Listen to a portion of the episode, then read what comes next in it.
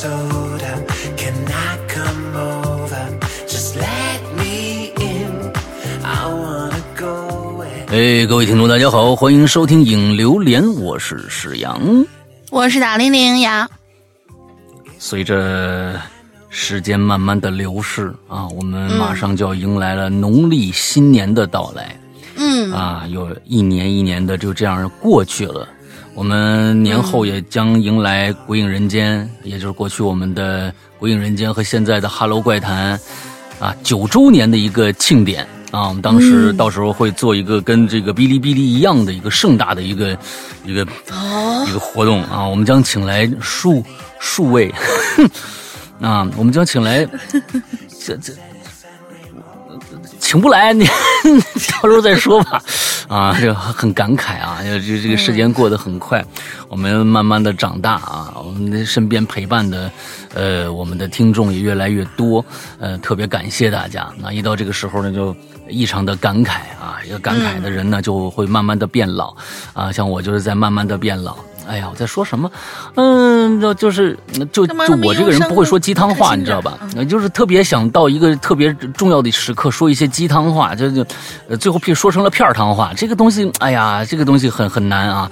完、之后好吧，今天我们的主要的话题呢，可能也会偏鸡汤一点儿啊，嗯，让大家回顾一下什么这个那个的。呃，来吧，我们今天前面没有太多的废话，也没有什么什么什么特特特别多的预告啊。完了之后，大林来说说我们今天的主题吧。啊，其实就是怪我的文案写的稍微鸡汤了一点，但其实你可以说一点，比如说有开心的事儿啊，或者说有一些印象深刻的恐怖的事儿啊之类的。啊，是这样的啊，我们啊的这期大标题叫“回忆杀”，我们的二零二零，你还记得吗？二零二零年的一月份，那个时候的现在，对新的一年有多少愿景，之后就被现实锤得有多么无情。整整嗯七十六天，看似只影响了一座城市，但几乎是所有人的至暗时刻。有一些嗯头发花白的老人回忆，他这一生第一次遇到封城，还是自己的孩提时代呢。空街无人，繁华无声，新春寂静，樱花落寞。我们隔着窗，从未如此向往远方。还好，我们挺过来了，不仅迎来了新的启航，也再一次让全世界仰视才可得见。二零二零，一个值得被全人类记忆的年份。你的二零二零有哪些特别的故事呢？评论区告诉我。嗯，哎，大玲玲啊，我现在首先问你一个问题：说这个文案是从哪儿抄的？自己写的，真棒！真的吗？哦，我文案哪儿抄去？我文案每次都是自己写好吗？哎，所以我是认为啊，大玲玲啊，应该自己啊另起炉灶去做一个鸡汤类的节目，特别特别的棒。我觉得是这个收听量啊一定比我们这个哈哈喽怪谈要高。不是不是你这个文案写的是非常非常的动人啊！不至于的，啊我就对，就就就经常冒个小火星，然后就灭了。对，嗯 我是属于这种类型的。啊，好吧，你这个类型很独特。呃，其实我也觉得对全世界的人呢来说，呃，二零二零啊这个年。终究啊，我觉得会是一个非常非常不平凡的一年。前呃，昨天我在朋友圈里发了一个一个一个机器猫的啊，日本的那么一个海报啊，嗯这个用机器猫的语言跟全世界的人说，他说：“因为你待在家里，因为你有好好的洗手，因为你为家人着想，因为你与朋友相互支持，因为你有一颗温柔的心，因为你帮助了生病的人，因为你为了大家而努力工作，因为你没有放弃未来，所以没问题啊，是这个呆胶布啊，未来会是有活力的啊。嗯现在好像大家都在。嗯，用各种各样的方式去回忆二零二零这个对全人类来说呃特殊的一年。嗯，嗯我我觉得我们这个节目，呃，虽然是讲鬼啊神儿了的，嗯，但是呢，也有必要听听大家在二零二零到底都有什么样一些特殊的感受啊。嗯，我不知道大玲玲，我觉得大玲玲和我呀还好，为什么呢？我们两个人基本上，呃，尤其大玲玲也不怎么出门啊。我呢，呃，跟别人也也也相比起来，我出门的机会也少啊。呃虽然，嗯嗯，就其实出门就是，嗯，看看电影，啊，平时呢，呃，周六周日啊，有一般跟个朋友见个面什么的，嗯，嗯平时就在家里面了啊，呃，跟外界的接触非常非常的少，呃，其实，呃，从我们两个嘴里边啊、聊一聊二零二零对我们的影响，其实并不客观啊。对于我们来说，其实影响不大啊，影响不大。平时反正也在家里待着啊，就现在也不出去了。但是有一些对一些工作，有一些呃，不管是上班族也好，还是公司的建立者也好。但二零二零都是异常难熬的，包括餐馆、各种各样的服务业，都是一个非常非常难熬的时刻。我还记得刚刚我们的这个疫情来临的时候，呃，那个时候快递是不能拿的啊，只能到我们的小区门口去拿。那时候还是冬天呢，啊，南方还好，那冬天。啊，快递小哥被拦在小区外边一个栅栏那个那个地方，每一个呃这个呃快递公司画一个小摊儿啊，就画一个小线，这个摊儿里边是我的。到那儿呢，就很我们就喊喊我说我谁的快递，我我完了他去找找半天，最后交到你手里面，他就一直在那儿啊、就是待着，你大冬天的都很辛苦，嗯这是我能看得到的。啊，还有一些餐馆就倒闭了，还有很多的自己的小实体店就全部倒闭了。这这一年来说，对很多人来说都是非常悲哀的一年，但是大家挺过来了。而且嗯我是觉得，嗯，对于中国人，呃，有一点来说，就是我觉得特别难能可贵，就是说，嗯，他们懂得什么急什么缓。他们嗯懂得什么急什么缓，什么时候该适当的放弃自己的权益来成全大家。这一点上来说，我觉得中国真的是做的最好的，全世界没有之一。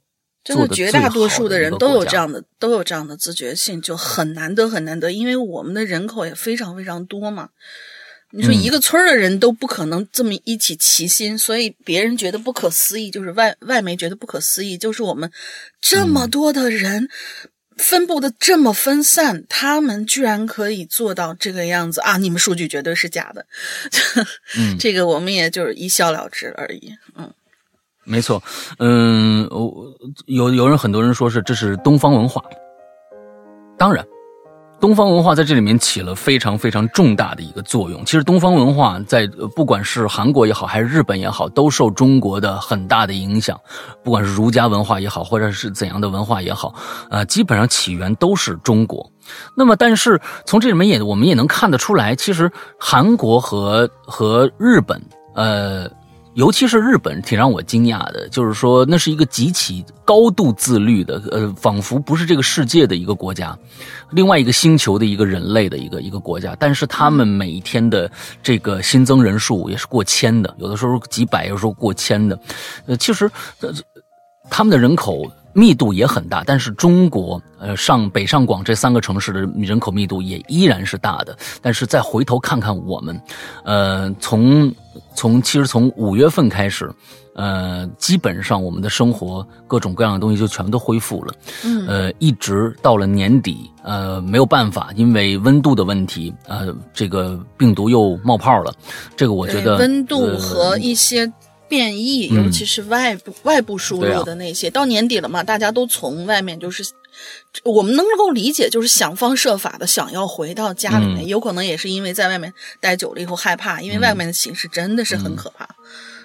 对，然后就所以嗯我难是、我是我是一直认为我们呃已经走到这一步了，我们就更应该珍惜啊，就是这一年来我们给到世界的这样的一个全新的一个认知吧。呃呃，再想一想那个当年。啊，当年就是去年这个年初的时候，武汉整个封城，那些医护工作者，再再说全国的那些医护工作者，再想一想，其实我们已经好像把他们那些有些人都都已经淡忘了。其实，在机场每每一个跟外界交流的机场，每一个机场都有一大帮的这样的医护工作者和防疫人员，每天在那坚守着。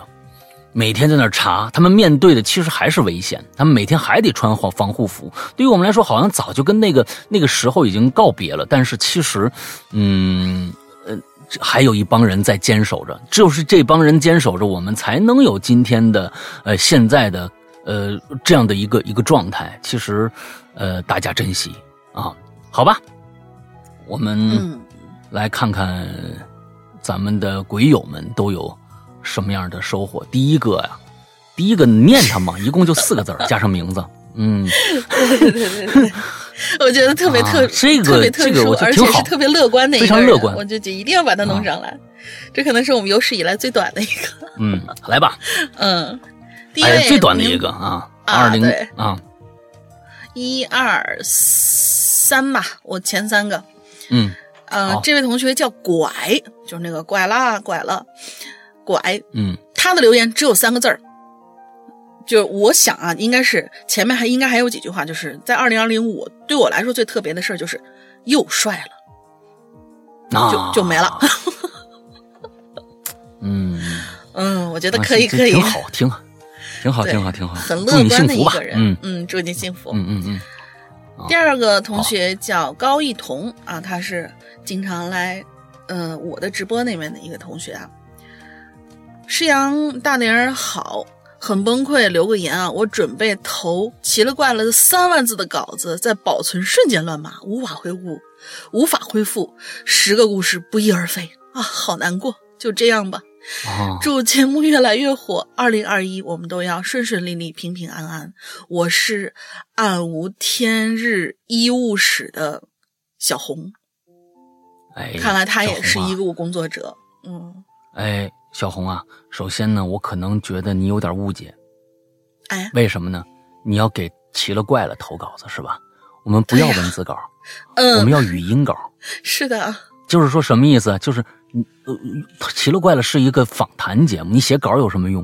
嗯，你得把故事讲出来。有人写，有人书写没问题，但是呢，口头表达可能会有问题，所以你想错了，没事儿。这十个故事啊，你挑里边两个好听的故事，你觉得哎特别有意思的故事，用你的手机把它录出来，完了发到一个邮箱，这个邮箱的名字叫做“鬼影人间全拼”艾特新浪点 com，哎，发到这个邮箱就可以正常投稿了。一定要说写字儿啊，我们还是没法通过你，你明白吧？必须嗯给我们讲一讲，用你自己的话给我们讲一讲才行啊。嗯嗯，好嘞啊，好，下哎就最后就啊祝你在二零二一年，呃，在医务室里绝对不是暗无天日天日的，而是充满阳光的啊！祝福祝福。嗯，他们充满阳光，我们就预示着我们应该就是更加的安全了，因为他们真的是第一线的人。我们都充满阳光了。嗯，对，我们都嗯充满阳光了。嗯好嘞，下一位同学叫写完再写。两嗯位主播好，我就暂时不说我是谁了。二零二一年，嗯祝山哥越来越年轻，龙玲姐越来越嗯。二零二零年是个特别的一年，虽然病毒肆虐，让我们看到了生灵涂炭，但是也看到了中国人民的团结。病毒终将被打倒，胜利还是属于我们的。说正题吧，嗯我呢住在保定，啊，最近哎也是比较那个什么一点啊，风口浪尖上的一一一一个一个区域内的一座城市。嗯这件事儿呢，自打二零零八年那会儿到二零一二年出现，什么事儿呢？应该是个回忆杀的一个故事。哎，当时二零零八年，我在一个酒吧里弹琴，下班很晚，基本上下班回家那条路上，每天晚上啊都会看到这样一个人，他呢嗯在轮椅上缓慢的前行。如果不仔细看，我会以为他还没动。我也不知道那到底是老头儿啊还是老太太啊。每次看到，都在秋天之后，呃，哦，每次看到都在秋天之后。我以为他是应该是每天晚上都能看到他，但是呃，嗯或者说是每个秋天秋秋天以后的每每天晚上。哎，但是你又说你发生在二零零八年这一年，一直到二零一二年，应该是这四年当中的每每个秋天之后就能看到它。对对对，嗯，反正上半身啊裹满被子啊，还是衣服什么的，反正就是那么一大团，很臃肿，非常非常缓慢的前行。嗯到了大概二零一一年年底那会儿的时候，下着大雪，刚下班走了一段路呢，就看见他了。没在意，因为都习惯了。嗯距离我家大概还有五分钟的路程，我又看见他了。嘿，当时我那鸡皮疙瘩就一瞬间就起来了。他就在那人行道上横着，一点儿都不动，仿佛定格了在那，定格在那里了。我真有点害怕，于是我冲到马路对面，玩命似的跑了一段，又过了马路回了家。事后我就想，他是怎么能做到瞬移的呢？嗯那段日子里，我打听过很多人，他们居然也都遇见过这人很多次。瞬移这种事儿也不是第一回了。一时间，这位轮椅人也成了我们这里啊一个都市传说。就这样，二零一二年之后就没再见过他了。二零二零年我已经忘掉这件事儿了。于是，在二月底的时候，因为疫情闷在家里很久，晚上呢，我都会跟着媳妇儿骑摩托车出去溜达溜达。嗯结果呢，就在二月底的一个晚上，我哎又看到了那个轮椅人，还是那么一大团过得严严实实，还是那么慢慢的前行。这一隔可是八年呐！说实话，我当时是又害怕，还有点惊喜。怕的是看到他那种嗯感觉，惊喜的是我去，这这家伙怎么又出现了？嗯但是之后我就再也没有见到那个轮椅人了。后来我琢磨，有可能是什么孤寡老人吧。但是他是怎么过日子的呢？真的不清楚。还有瞬移这事儿也没法解释，不知道下一次我还会不会看到他。反正祝他好运吧。疫情期间，鬼友们注意做好防护措施，记得戴口罩。祝你们好运。啊，这个，哼，这事儿吧，我是觉得，嗯，呃如果是我的最后录的那个点啊，我是觉得还挺挺有趣的，就是啊又害怕又惊喜。啊，是我其实我其实我其实感觉能感觉到这个故事里面的一一丝丝的暖意。当然了，嗯它的他的他的文文字没有没有这个表达出来啊那种暖意，嗯但是我我我我能感觉得到什么样的一个一个一个感觉呢？就是尤其是在去年的时候，曾经有一个呃让你 可能相对来说比较害怕的一个东西，一个老人，你比你知道他不会对你造成危险，但是他就很怪异，完之后在。在疫情的这样的一个非常非常大的一个重压之下，突然你在街上又看到他了，那个时候可能会想到啊，你还活着呀，是的，就可能是这几个字儿，你还活着呀，就是这几个字儿可能能代表很多的东西。嗯就看到了那个老人，好好多年没见了，居然他还活着，而且在疫情这么这么肆虐的一个一个啊一个时期啊，他又看到他了，总觉得好像，我觉得这可能有有一种生命被点燃的感觉。然后，一如果是我的话，可能会有这样的一个一个感触吧。对，呃，瞬移这个事儿啊，我跟你们说啊，可能是这样造成的，嗯它并不是瞬移了啊。这么多年，你没有发现这个轮椅人有一个最大的一个特点，就是用被子、用衣服把自己重重包围上，对不对？那么呢，你曾经见过他长什么样吗？没有。嗯也就是说，在你这个区域里面有两个轮椅人，呃，好吧？那这是我的 我的解释啊，希望大家可以接受啊！谢谢谢谢大家，谢谢大家。嗯，哦，好了，嗯，好冷。好，下面一个人叫余罪啊，诗阳玲姐，你们好。转眼转眼间呢，这个时光飞逝，二零二零已经过去，成为历史。二零二一已经到来啊，不得不感叹这个时间真快呀、今天发现留言啊，呃，更新了，仔细去听我上次的故事没有听到啊？可能可能是留晚了，你对，因哦为就是上次、嗯上次截稿之后，还还有很多人陆陆续续也写了一些东西嘛，但是截晚了，哦对，OK，今天再讲一个回忆吧。小时候呢，过年真的是有年味儿，家家呢家家户户张灯结彩啊。晚上啊，你根本无法入睡，因为全是放炮的。大年初一早上啊，换上新衣服，那种感觉真的是无比的兴奋。言归正传，一五年，呃，过年呢，貌似我们那个辖区呀、发生火灾了。啊，辖区的某个小小区，因为电瓶车在楼道里充电，哎，爆炸发生了。赶到现场的时候，发现火势很大，因为楼道杂物很多，点燃了。啊，当时呢，得知一户人家，这个呃，得知一楼一户人家电动车，那个，嗯，这个这个余罪啊，你你这个，当你们不通啊，你知道吧？当时得知一楼一户人家电动车是不是爆炸了啊？你后面没写，那老那个老人孤身一人在家，嗯，人家说的是发现当时得知是一楼一户人家的电动车，可能少了个的，然后那户老人呢是独身一人在家，就是这电动车的所属嘛，应该少了一个字。对对对，反正还是说说说不太通啊。发现火已经不是老百姓能扑灭的了，是四楼的一户人家。这家人呢，称在家中看春晚啊，隐约闻到一股焦糊味儿，就看出就看出放锅里煮的夜宵，发现并不是啊。你看这 啊，嗯，真确实有点不同了这这个真麻烦。于是就找啊找，终于一开门，一股子烟就进家了。这才发现自己已经被困住了，于是赶紧报警，又通知邻居快跑。可一楼出口啊已经被大火挡住，而且火都到了一楼住户门前了。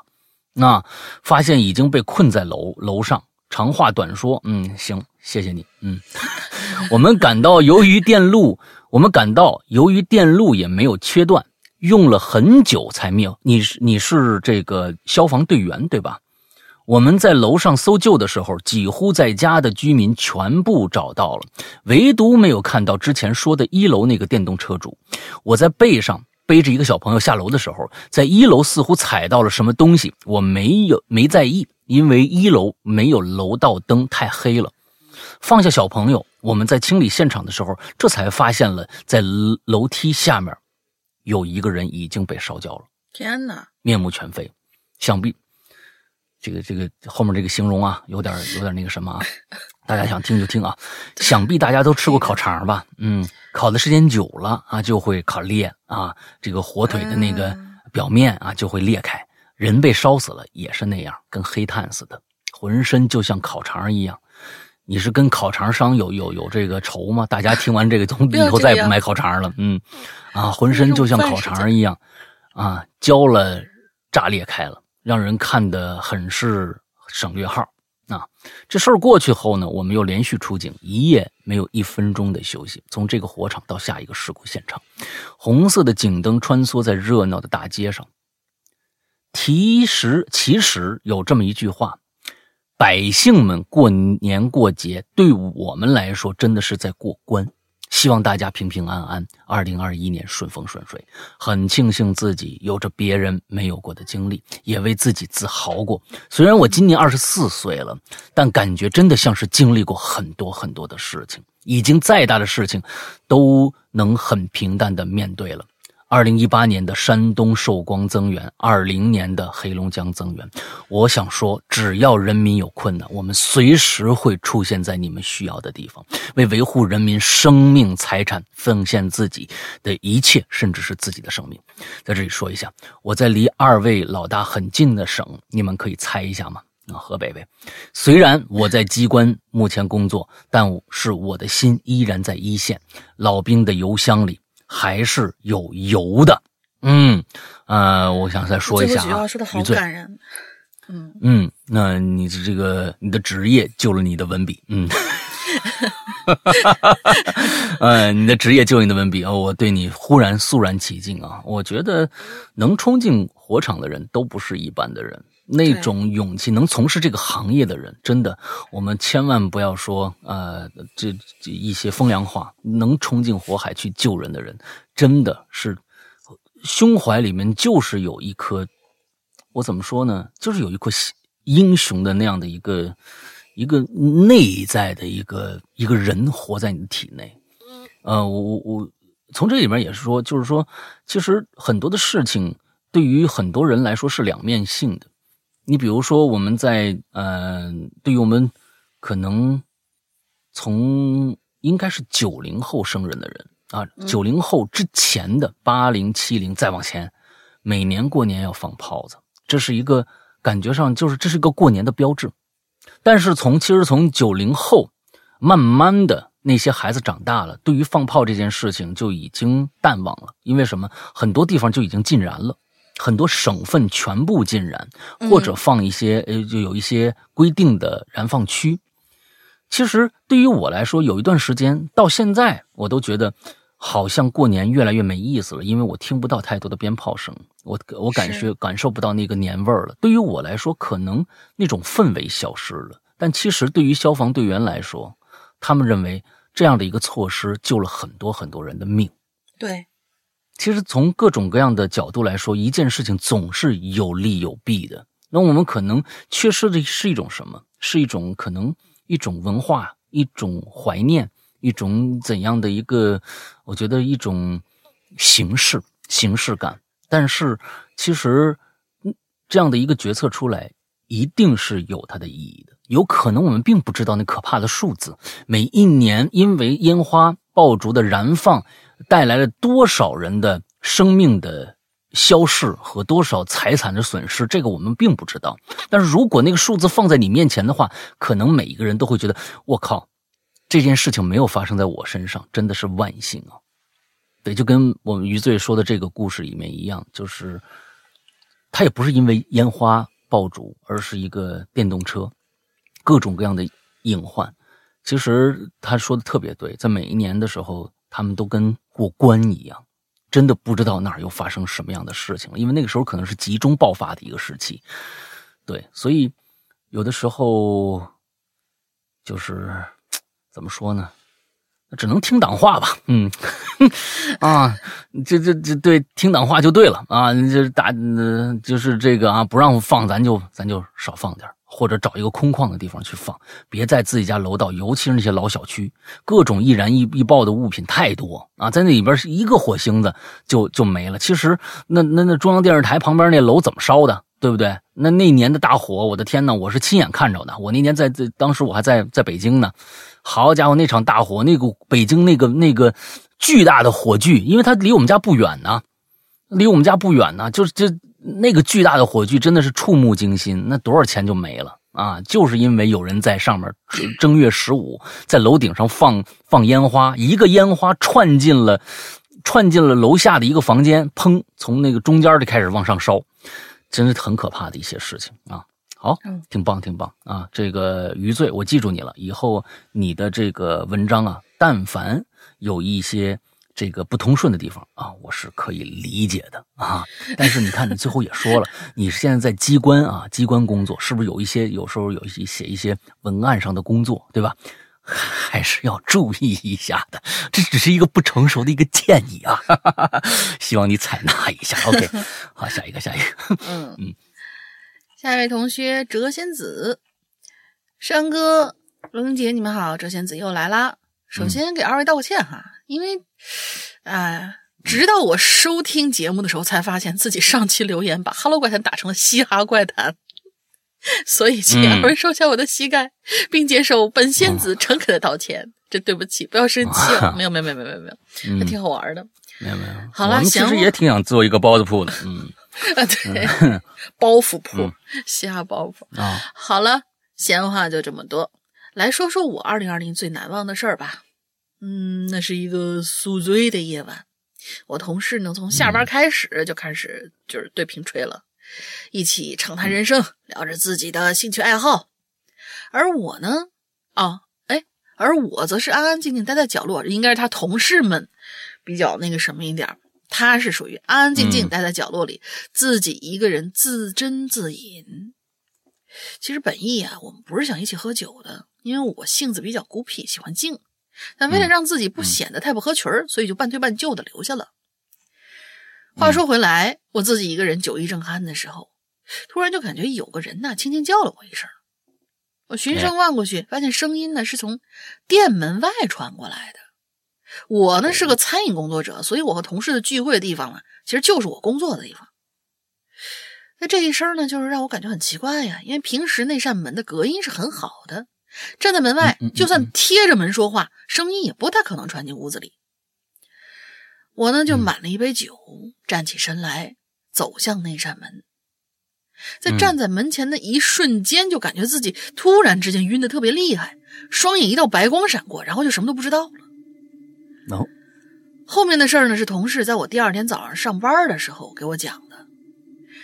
话说当时有些饮呃有些不饮酒的同事看见我在门口站了好久，也不说话也不动，然后就走到我身边问我：“哎，你怎么了？”我瞬间回过头，速度快到把速度快到要把我的同事吓了一跳。哎呦，小小白，你你别吓我，我我可没喝酒。嗯同事看到我转过来的脸，眼神狰狞，满眼双眼都是泪水，有些就顿时看到我那个表情，他就就发愣了。呃，小白就是我的名字，因为有段时间超级迷恋《白蛇缘起》这个电影，所以身边的朋友都习惯性叫我小白。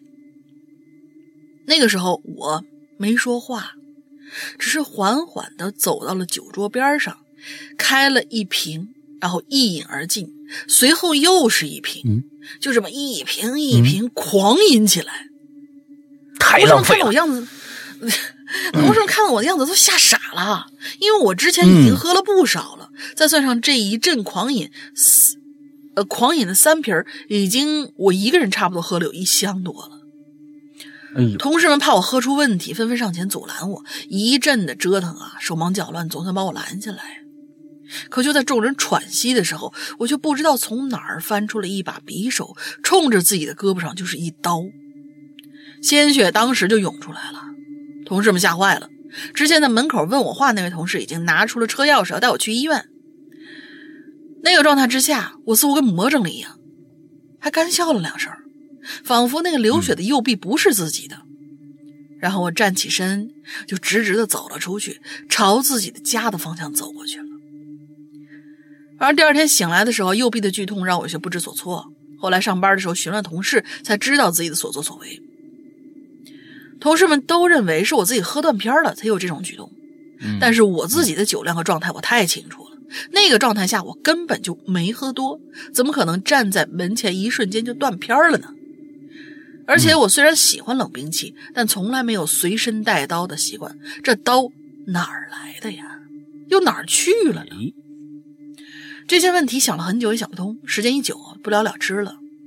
不过这次事件除了右臂一道伤疤之外，也带给我一个好处，那是从那次开始之后，同事们一旦聚会，绝对不会叫我了，我也能安安静静的下班回家，做一些自己喜欢的事儿，也算是个好处吧。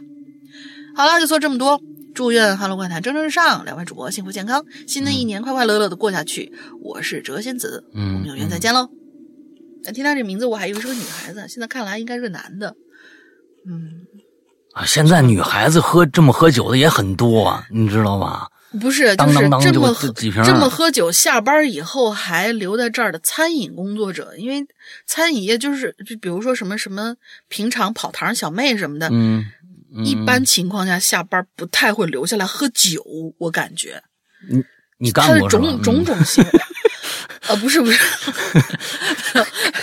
种种行径，嗯。我觉得他可能应该大概其是个男孩子。嗯嗯嗯嗯，好吧，不管嗯男女吧，嗯，这你看，他都已经折腾成那样了，也没有嗯同事说跟到他家去看，哟，这个别别路上出事儿吧？这这这又喝了酒，一个人就走了，然后还受了伤，也没有人跟着他回去看看。嗯，所以所以这帮人呐，你就不跟他们来往也就对了啊，没有一个像像不像样的，没有一个这个对，就是一帮人。我觉得呃第一个啊，首先遇到这种事情，首先啊报警啊，不管你怎么着。我觉得这怎么着这个事儿，他们可能控制不住，报警是一个办法，或者等你稳定下来送你去医院，这也是一个办法。之后所有人没人理你，完了之后你自己回家了，这帮孩子们也不教也就不教了啊。但是那是这个这这刀是谁的？反正我是觉得白光一闪，完了之后什么事儿就都不知道了。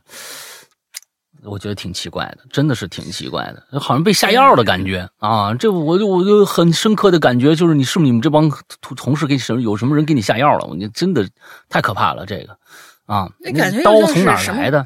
是又感觉像是什么嗯东西就上身了一样，就感觉一辈子嗯没有喝，好久好久没有喝过酒了，然后就嗯哎，上了他的身，自己哎过了两下瘾之后呢，你别拦我啊，再拦我有可能是一个就什么了了死在街边的一个黑道大哥，然后什么您别拦我啊，再拦我我就那啥，然后就是扎了自己一下，因为以前那些黑道人物才通过伤害自己来震慑别人嘛。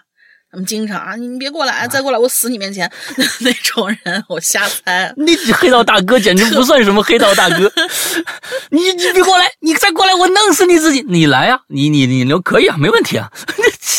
这个这种这种的，就是以前是喜剧片里面才 才发现的，才出现。你你别过来，你再过来我弄死我自己。你这个东西你太可可太可笑了。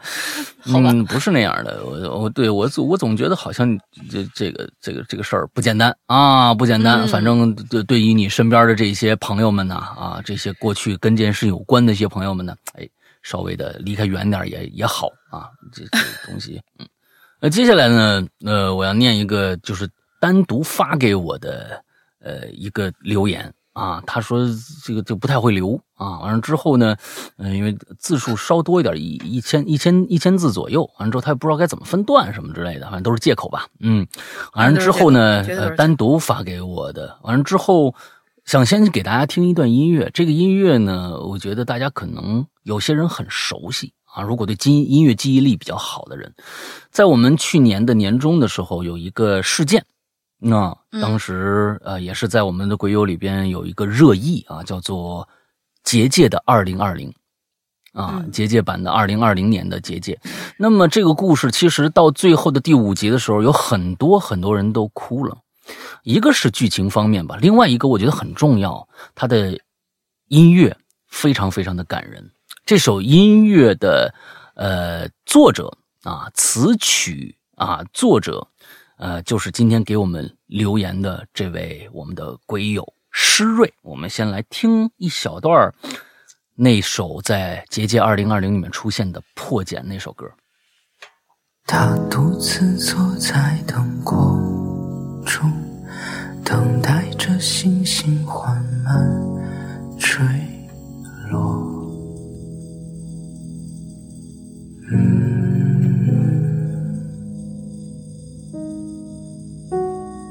眉宇中还留着情。嘿，两位老朋友好。时间真的走得太快了，这些年好像明白了什么是弹指转瞬，什么叫人情冷暖，什么叫白驹过隙，什么叫苍狗浮吟。对我而言。二零一七年到二零二零年，无论是现在还是将来，必定是一段刻骨铭心的旅程。虽然不是一路山秀水秀山明，但一定算得上是跌宕起伏。二零一七年从小城市来到北京求学，并但并不富裕的我，因为有着还算说得过去的专业技能和自认为还不是很讨厌的性格，结识了。屈指可数的几位音乐上和生活上很好的朋友。我是一个不怎么喜欢交朋友的人，但认识他们让我感到非常的欣慰和荣幸。二零一八年，对这个陌生的城市渐渐熟悉了一些，也慢慢做起了一些真正喜欢的事情，认识了到北京之后第一个音乐上的好友。说来也巧，当时闲聊，我问了他一句，说：“你爱听恐怖故事吗？”那朋友说：“爱听啊。”我就说：“你知道《鬼影人间》吗？”朋友说：“我知道，我知道，那个片尾曲小号特别棒啊！大家可能以前的我们的老的片尾曲啊。”从那以后，鬼影也成了我们共同的话题之一。六月份左右，接受到这位朋友的邀请，去年六，呃，这是这个。一八年六月份啊，接受到这位朋友的邀请，帮他制作了一首不管对他们还是对我而言都非常重要的一首歌。我清晰的记着，最初的文件名叫做 L I U Z H U 点 M P 三，大家可以拼一下这个两个字是什么，其实就是留住。这首歌最后变成了我用什么把你留住？我相信。大家很多人有可能知道这首歌，呃，今年的月下里边的一个三胞胎的中央音乐学院的三个女孩子，啊，福禄寿他们的第一首单曲就叫做《我用什么把你留住》。如果你大家有人是他们的歌迷的话，应该呃对这首歌非常的熟悉啊。哎，留住，这是施瑞帮他们做的。而这位朋友也成了来北京之后第二位无话不说的好兄弟。抖抖啊，这个这个这个必须要要发音正确，抖抖啊，不是豆豆，是抖抖啊。一直想说一句谢谢，当时对我的信任什么的，但是呢，以我的性格真的说不出口。在这里，我冒死说一声谢谢吧。二零一九年，我的第一位导师赠予了我无数的知识和技能。这一年是我出生。以来去的城市最多的一年，各种巡演啊、音乐节呀、啊专辑发布会的演出啊，让我感觉这一年过得无比充实。二零一九年到二零二零年跨年是在上海演出，很高兴。但刚回北京不久，啊，病毒就开始慢慢传播了。呃，趁着没有爆发，当时呢也不知道会不会爆发，于是赶紧回到了老家和家人过年。刚回到老家，病毒就开始第一次爆发了。直到四月份左右，病毒才得到了控制。我回到北京后，完成了我自己在家的呃一首歌，就是现在大家听到这首《破茧》。很荣幸被用到了结界的最后，也谢谢大家喜欢。二零二零年后半年，几乎没怎么出门，也没怎么见人，几乎每天都在写歌，但是见的最多的。是我最最最最最最最嗯超级感谢的一个人，开始彩虹屁了啊！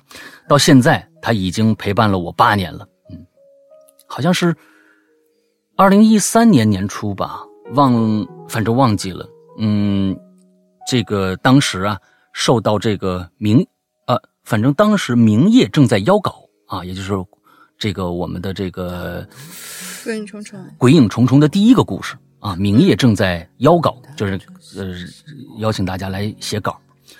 我从 iPod Touch 上面听到了一个叫做《鬼影人间》的唠嗑鬼故事节目。哈，当时播客并不盛行，我从来没有见过如此制作精良的恐怖故事。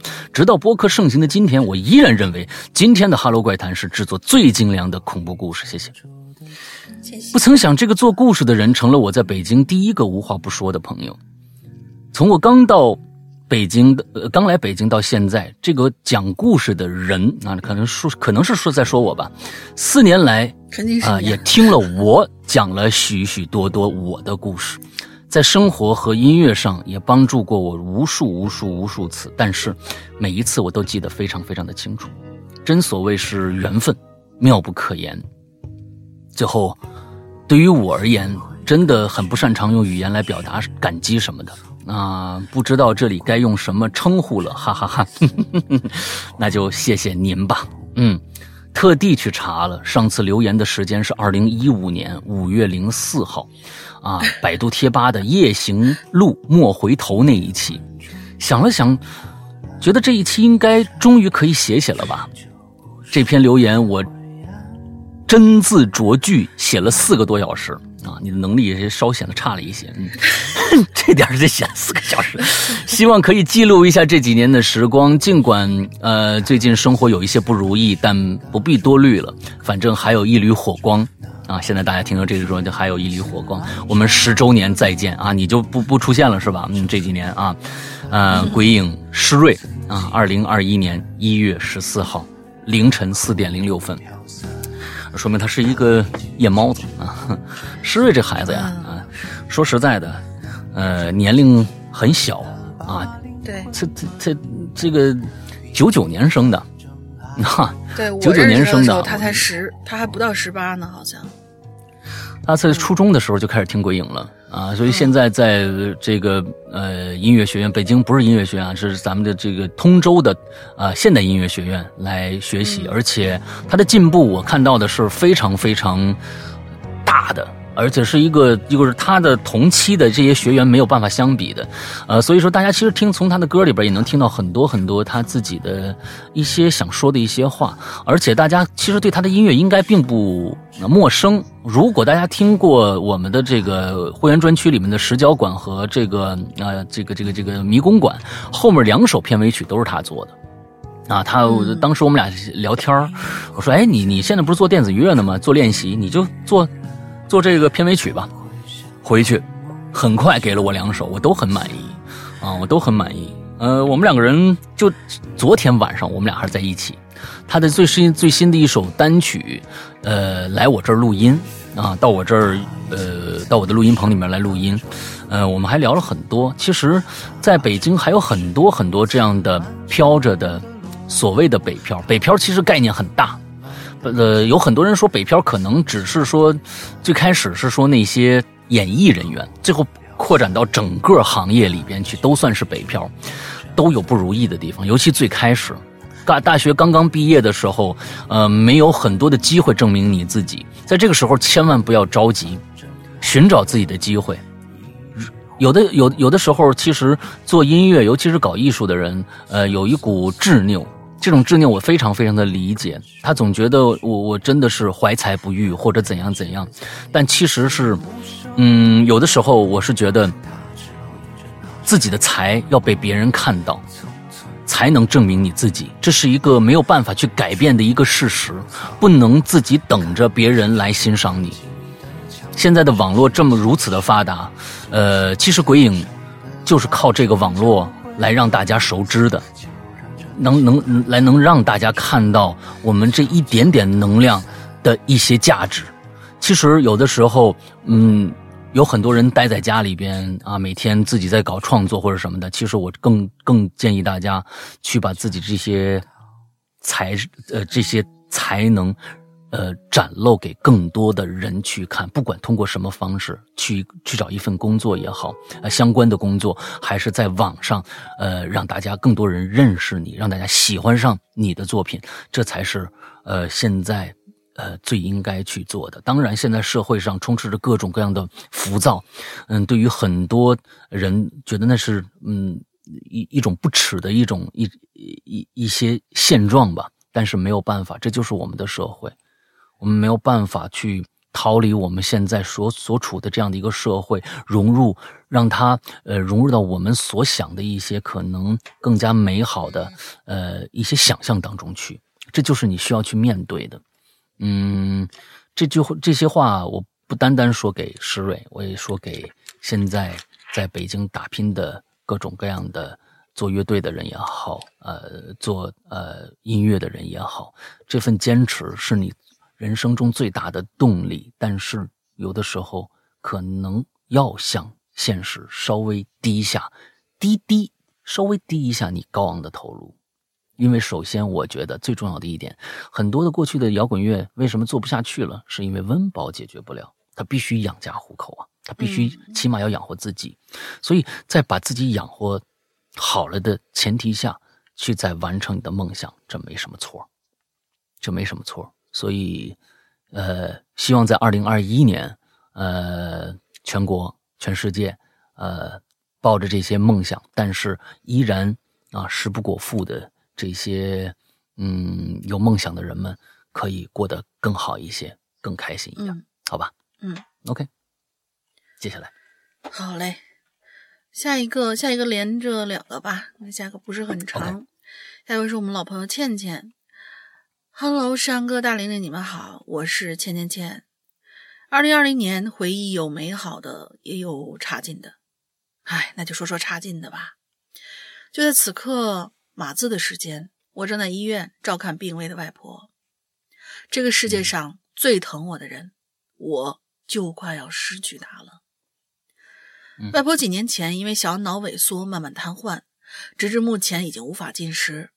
在这个过程当中，我看透了人性的丑陋，亲情的廉价，当然只是发生在外婆的几个子女当中。他们把以病继无孝子展现的淋漓尽致。在外婆瘫痪需要人照顾的几年里，有碎碎念让外婆早点死的，有在南方最冷的冬天里给外婆洗澡，不擦身上的水就直接穿衣服，导致外婆肺炎和呼吸道疾病的；有在夏天三伏天的时候给外婆开空调开到三十度的；有咒骂她的，等等等等。嗯二零二一年的开始，外婆要离开我了，但我也替她感到欣慰，因为她终于要解脱了。她的子女们不值得她留恋人世间。嗯，可是我也同时为她感到难过。她说她不想死，如果可以，我真的很希望她是糊涂着离开的，不希望他过于清醒，一点一点的面临死亡。想想这该有多么绝望啊！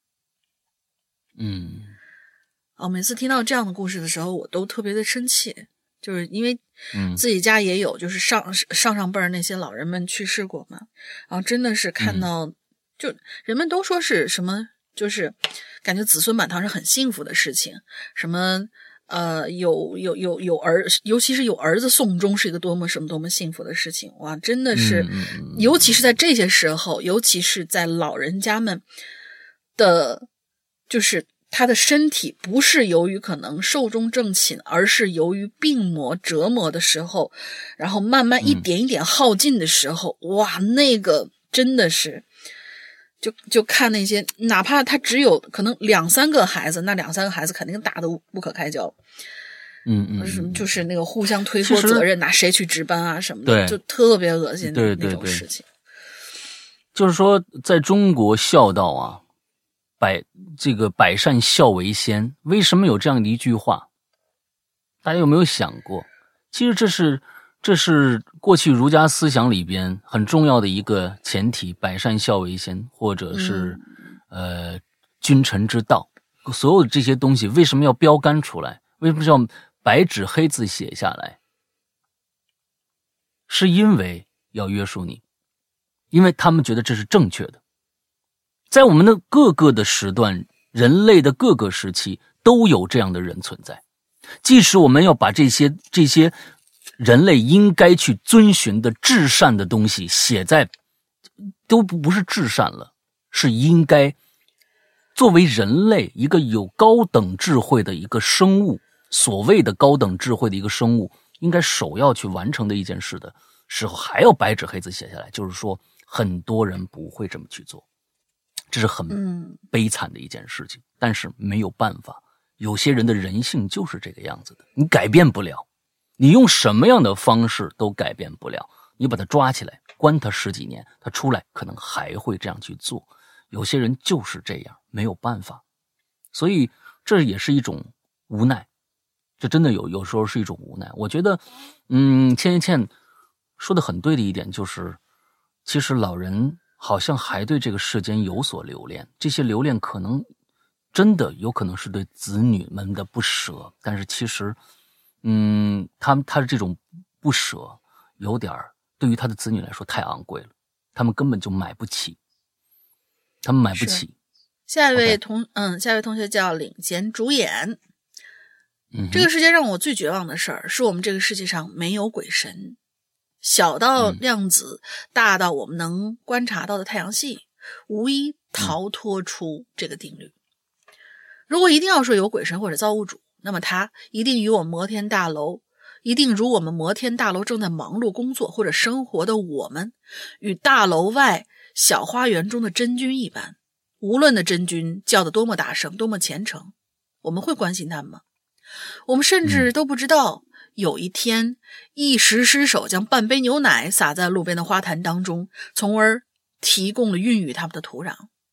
因此，退一万步说，就算存在造物主，他可能也根本不知道我们的存在。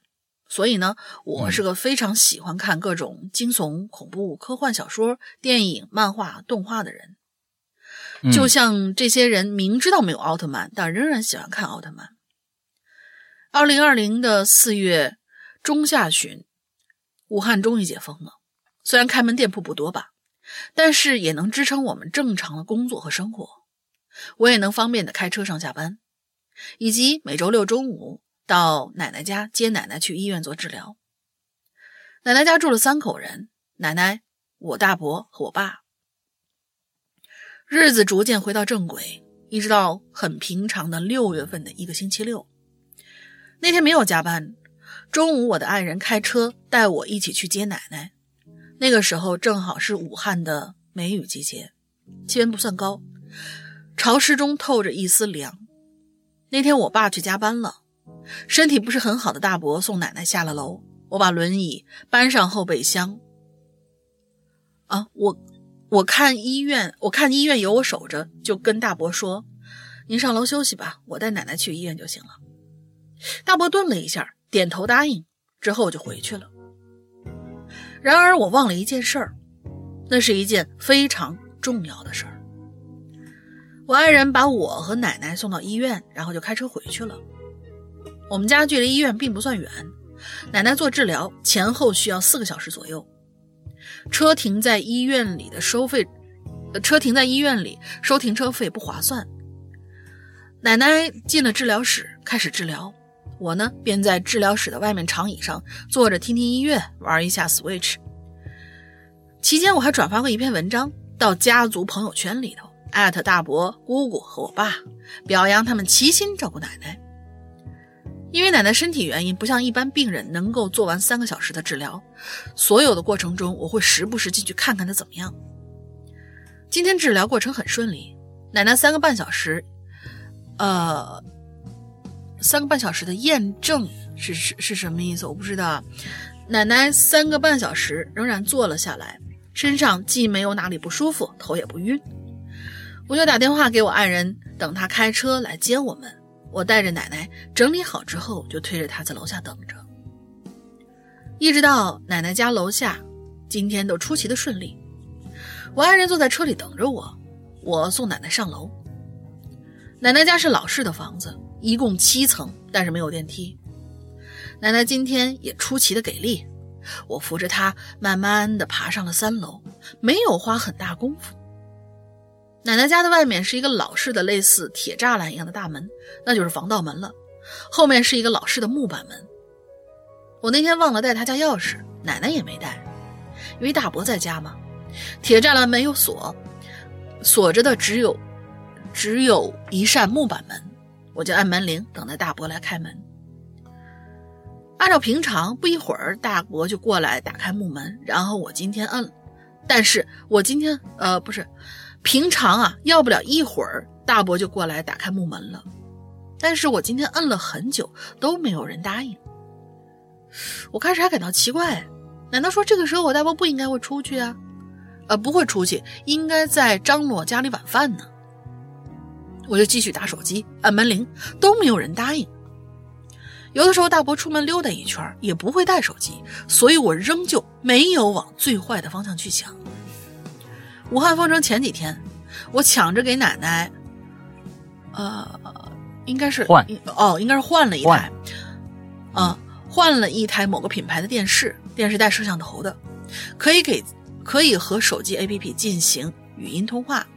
也可以用 A P P 控制电视，我就连忙打开 A P P，看见电视是开机状态，发视频通话却没有人接，我就把电视声量调到最小，耳朵贴到木板门上，房间里头毫无动静，于是我就赶紧给我爸打了电话。啊，每当我回想起来，记忆里面每个细节都逐渐的清晰和缓慢，就像是放慢镜头一样。当我三脚踹开木门，门锁被踹开的一瞬一一刹那飞了出去。我能看见锁的零件在空中解体之后四散开来，最后落在瓷砖地板上滑行一段距离，然后停下。尘埃随着那股开门的气流在空中空气中往前冲去，气流过后又漫无目的的四处飘散，如同。生命一般，最终泯灭在世间，不见踪迹。天亮了，失眠该结束了，起床了。嗯，好，这就结束了。他最后没有写了到底发生什么事但是我们大体应该都猜到了，因为通过他最后的这、这、这这些描写，我们大体猜到了有可能发生了一些什么事情。嗯嗯，所以有的时候，嗯。人的离开就是这么猝不及防。对，所有生活上的所有很多的事情都不会给你任何的准备，来就来了，突然之间，突然之间，有的时候很多人背负了很多很多的压力，这个压力我可以扛，那个压力我也可以扛，到最后突然间有一个非常非常小的事件发生，有可能就跟那最后一根稻草一样，一下压得你喘不过气来。嗯，这这个就是。我们现在面对的生活，每一个人家家有本难念的经，每一个人都会面对不同的啊困境。这个困局，只有当事人才最清楚。嗯呃，有很多人说我可以站在你的角度去，呃，安慰你，去了解你，去去让你感觉更好一些。其实有的时候并不是这样的。就这个世界上没有，就说这个世界上没有真正的感同身受吗？嗯，有的时候可以这么说。嗯，这个有一些小事对于你来说完全，呃，可能就是个小事，但对于有一些人来说是一个不能再大的一些事情了。像失去亲人啊这样的一个一一个事件啊，就是林贤主演这位同学给我们描述的这件事件那么的突然。啊，本来是担心奶奶，结果没想到大伯走了。那那个时候，其实我我我可能能理解到，当时你那那份心里的，嗯，怎么说？我觉得是震惊也好，还是各种各样的情感交织在一起。但是事情是这样发生了。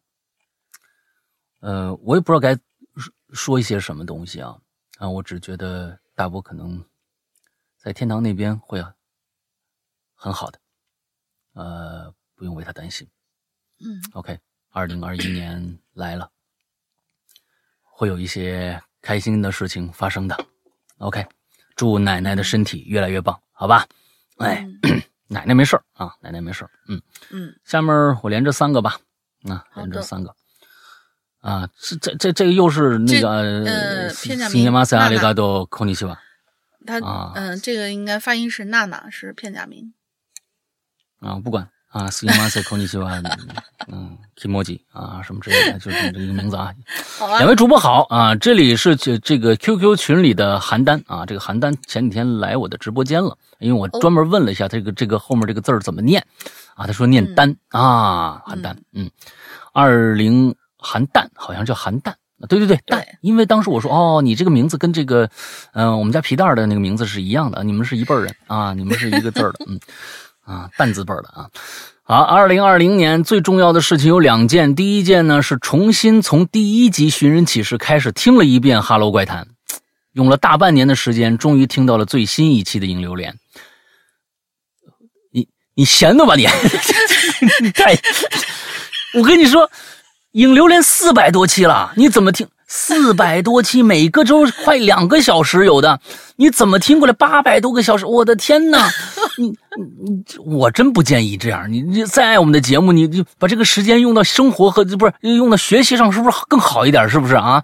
这个，哎呀，就谢谢你，谢谢你。但是但是我觉得我我我特别能够体，我特别能够体那个体谅他这个，就是因为我我好像就是还没来鬼影的时候，我还是一个默默无闻的小粉丝的时候，我也干过这样的事儿。但是那个时候可能节目还没有那么那么那么多，就是从第一期在人间开始听，从第一期引流连开始听，我听着插科打屁，特别好玩儿。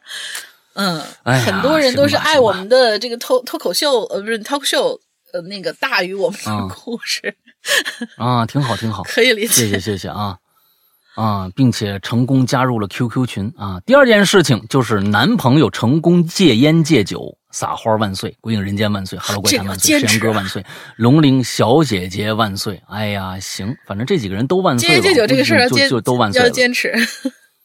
啊 啊！戒烟戒酒这个事儿啊，你呢？这个首先我给你泼盆冷水啊，嗯，这得不这这个东西，这个看要要监督好男朋友啊。戒烟戒酒，别看是一个呃，对于就刚才我说的一样，有一些事儿对你来说特别简单，戒个烟戒酒什么的，那有什么好喝的？又有什么好抽的？对，他就好那一口。有的时候呢，我是认为男人呢，有点小嗜好挺好。为什么这么说哈？为什么这么说？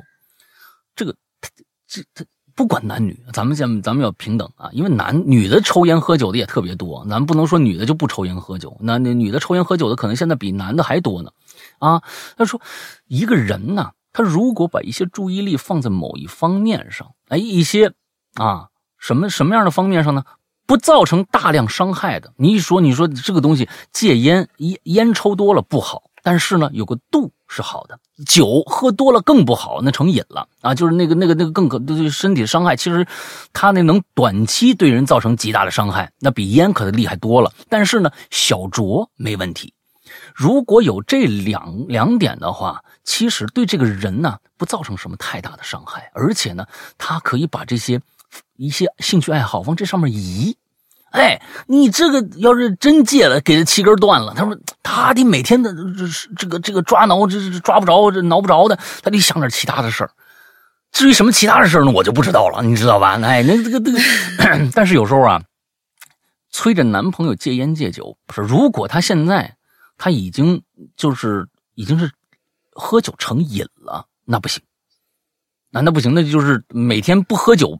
不行，时刻要拿着酒，你你必须体内有酒精的支撑才能，那可真不行。但是如果就是每天哎愿意喝点我觉得也没什么问题啊。这个情绪没了的话，对，有有有个很很著名的一个一个作家吧，张岱，他说过一句话，就是“人无癖不可交”，就那个癖好的癖。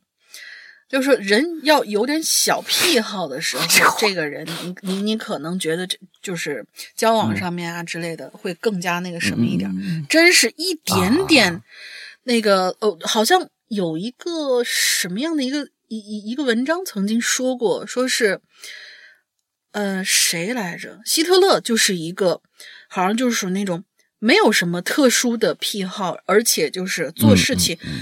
规规矩矩，然后各种各样那种，嗯，那那种那那样的一个人，然后就，啊，咱不是说是这是所有的人都会这样子，但是，我觉得 有一定道理吧。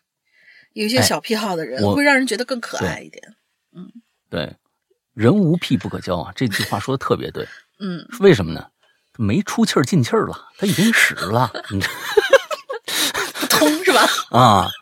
哎，有的时候，其实我特别呃，这个理解韩淡的一些内在的一些诉求，她其实并不是想让男朋友呃这个戒烟戒酒，有的时候是为了证明男朋友到底对我有多重视。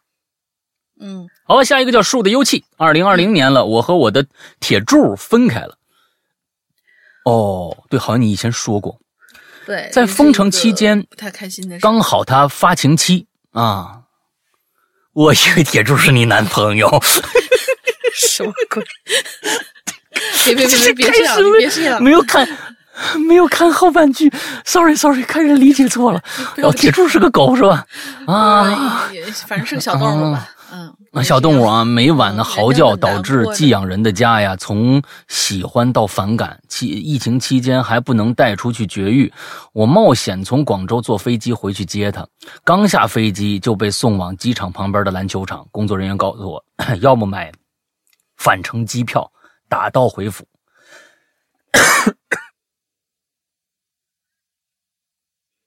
要么指定地点隔离十四天。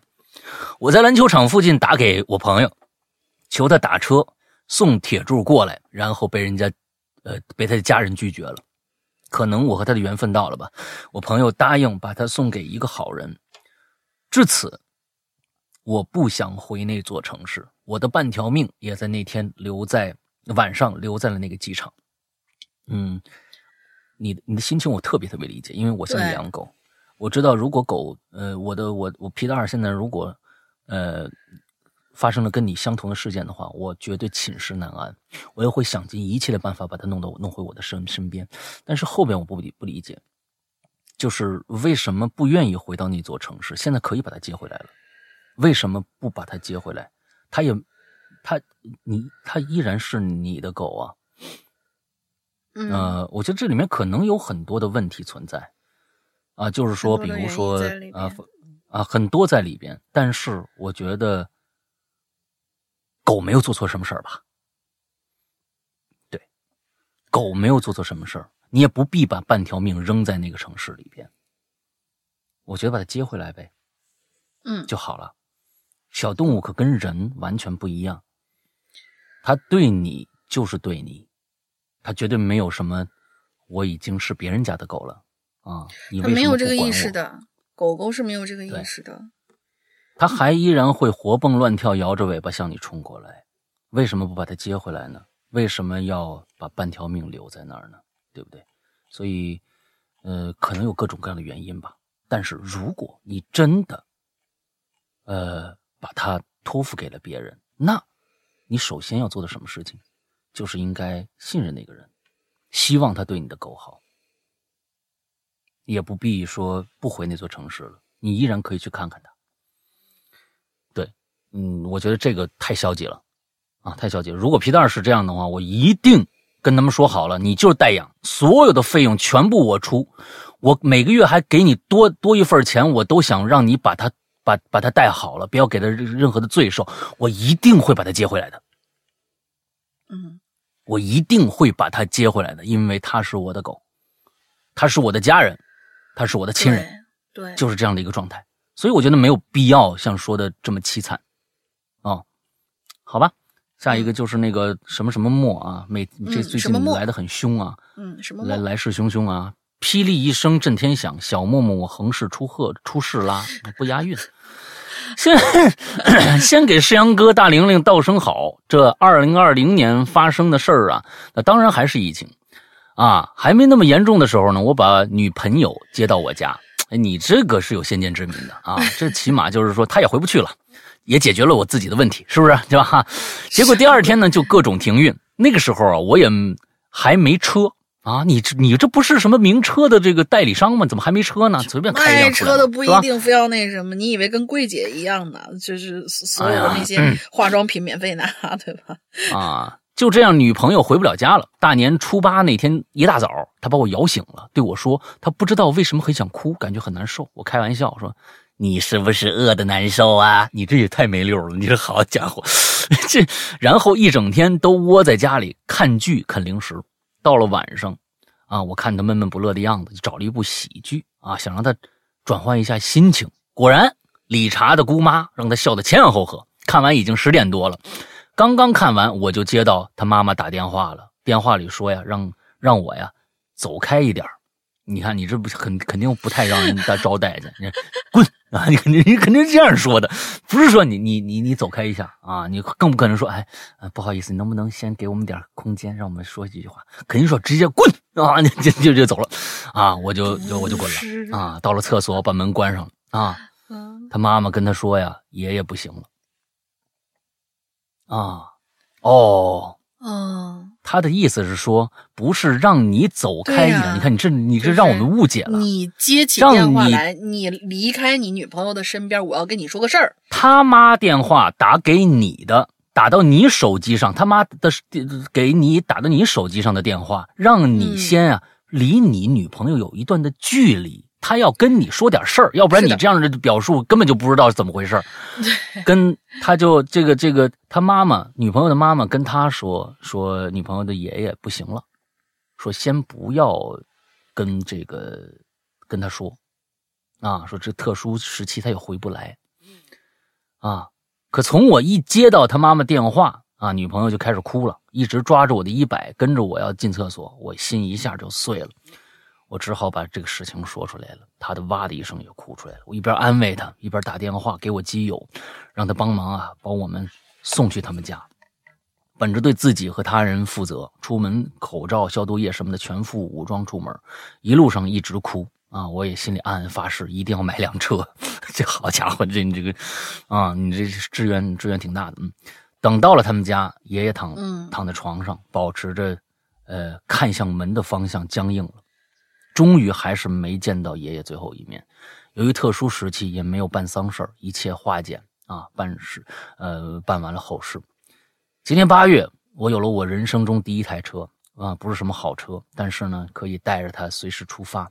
在我们已知的岁月里，或许最难的日子已经过去了，或许还有更难的在往后的日子里面。但这一路风雨兼程，我感谢有你你你你你你你你你你你，最后这一环这这一段还算写了一段人话，嗯，真的，我们其实有很多很多的事情，可能我们是想象不到的，嗯，在这段这段时期里，尤其是在去年最开始那段时期里，我们被封锁在家里面，有很多事情没有办法出去做，有但是有很多事情我们必须出去做，比如说家人去世该怎么办？这些都有可能会给我们给我们的心里面造成很大很大的冲击啊，有很多很多冲击存在。但是其实这真的就是当事人才能理解到那种冲击到底是什么。所以这一年真的不容易，各种各样不容易，我们看了很多了。其实还有很多不容易，真的，大家都挺过来了，大家都是坚强的人，大家加油，大家加油。嗯，好，下一个来吧。好，下一个就是我们花花同学，他又来填坑啦。老大，大林，我来填坑啦。呃，自行大家自行回顾上一期吧。嗯嗯，就是大概这个恐怖故事接着来啊。嗯，对对对，我们给大家勾一下上一期吧。就是他出车祸了，然后回家，回家的时候呢，他朋友就听到有人稀里哗啦的笑声。之后呢，他的阿姨，就是他妈妈的朋友，就过来看，说是哟，你这屋子有点问题。然后这问题呢，不仅仅跟这个房子有关系，还跟他的八字有关系，大概就是这么一个意思啊。然后这个他就是紧接着那个后边。阿姨跟他说完这句话之后，继续往下写，说的八字儿啊，对，说他八字有问题，对，嗯，然后他就说，然后我哦对，呃我就说啊，转换一下角色，啊花花就说，哇，不是吧，阿姨，我奶奶跟我说，我出了花园就啥事儿都没有了呀。话说这八字儿那是怎么回事？来龙去脉是个啥呀？那个刘阿姨就说啊，嗨，那是你奶奶觉得你出花园的时候。呃，哎，出花园我不知道这是一个什么样的一个术语啊？可能跟那个什么有关系？那不是，嗯，他说那是那是你奶奶觉得你没事儿，句号，这是个句号。你出花园的时候，我劝你奶奶别改回去，是这么个。你看，别改回去和出花园，我觉得这个出花园是不是是不是一个什么？就是跟当地的风俗有什么关系？比如说什么类似于像是。因为是犯了什么忌讳改名儿，或者说是调整了什么东西，反正就是说，他说你出花园的时候啊，我劝你奶奶别改回去，你奶奶就是不听。当初你改八字是因为你八字不好，具体原因我们就不说了。你出生的时候啊，你妈本想把你送走的，但是你奶奶请我帮你改八字，奶奶是很想留下你的，也不知道你奶奶去哪儿听说出花园之后就可以改回去。就就一直惦记着要把这个事儿改回去。我就说我奶奶为什么要把我八字改回去啊？嗯，刘阿姨说，你有没有发现啊？你以前跟任何人都不是很亲的，性格特别不好。我这跟那个什么有关系吗？唉，你奶奶就总觉得呀，因为你改了八字才导致你性格怪异的，所以特别想改回去。但是你原本的八字对你呢，对你家都不好。我说不是吧？为什么我这个当事人都什么都不知道？吕阿姨说，还不是因为年纪小，说了也不懂啊。大了也觉得没必要说。回去跟你家人谈谈吧。如果要改八字的话，我可以帮你。还是那句话，不要自己都什么担着，你还是个孩子呢。我说那阿姨，我问你件事儿啊，我们家今年大事小事不断，是不是也跟我八字有关系啊？刘阿姨说：“你不要想太多了，你现在就保护好自己，不要再让你妈妈白发人送黑发人，呃，不是没有在啊，不要让你妈妈白发人送黑发人。”反正跟刘阿姨聊完之后，我就跟家里人坦白了。我妈则是让我听刘阿姨的安排，刘阿姨就先让我搬出去住，她会帮我算个日子，改一下我的八字，再帮我把房子重看一下，彻彻底底的改。改革局装修之后，我和我家猫搬到了新房子住，在这儿已经快住一个月了。但是那个笑声还是有，不过呢，一下子就没了。我就觉得呀，应该是我幻听了。我们家猫也没有抓心挠肝的叫了，不过呢，它到现在也还是不敢跟我睡。刘阿姨还没有开始帮我看房子风水，我呢就隔几天还会去打扫卫生。但是每次去到房子的时候，都会感觉有一些小小的变动，比如窗帘嗯原本是被我绑起来的，我回去时候是放下来的。冰箱的饮料也会有变动，我的书啊、笔啊会散落一地。我挂衣服，我挂我挂衣服的衣柜啊，不是我挂在衣柜里的衣服会出现在床上。餐厅的桌子上的抽纸被动过了，而且还散落在桌子上，等等等等，让我都想安装监控摄像头了。但是我朋友 A 却一直阻止我，他说有这种东西存在，想想本来就挺可怕的，你别作死去看。嗯，于是我就把这个安装监控头的这个想法也放弃了。虽然我这房子准备装修，但是毕竟我在里面住了一段时间，过年的时候要在里面开火吃饭。但是我现在想着，我自己有点害怕在那屋待了。我妈就，我妈就去帮我问了一个时间，刚好能够在，呃，应该是二零二零年的十二月三十一号在里面开火，年三十儿嗯就不在里面开火了。我思索了一下，就请了我哥来，呃，来我那个房子一起打边炉。十二月三十号加一个双引号？就骗过来为什么要？加一个请？可能是骗字啊可？我估计是骗过来的，哦没告诉他这里边发生了什么事儿，谁、哦谁会谁会敢去呀？十二嗯，十二月三十号我打扫卫生，因为要住几晚上，我就提前把床铺铺好。那天晚上自己开着电车，呃，电车回新房子，我被车撞了，还好不严重，就是脚淤青。你又被撞了是吗？就是反正是脚淤青了这一次。三十一号我去菜场买菜，结果路过排污工程施工地，我看前面一个人走过去没事儿，我也跟着走过去，结果挖机一转，那那兜直接就往我手上打了一下，还好不严重，哎呦，就打到了手。要是挖机的兜啊再高二十公分，加上那个力道，打到我脑袋，估计啊我就没了。哎到了一号，我住在自己的房子里，半夜我下楼扔个垃圾，结果把脚给还给崴了，一瘸一拐的被 A 带去医院。回到家都凌晨了，嗯，我站在阳台门口，拿着衣杆收衣服的时候，我背后感觉被推了一把，脑袋直接磕在了阳台的防盗网的棱角上，又上医院缝了三针，真是欲哭无泪呀、我哥让我通宵啊，把这房子里面东西全部整理好，然后就带我去新房子。我就一直安慰自己，这这这这这都巧合，巧合，巧合。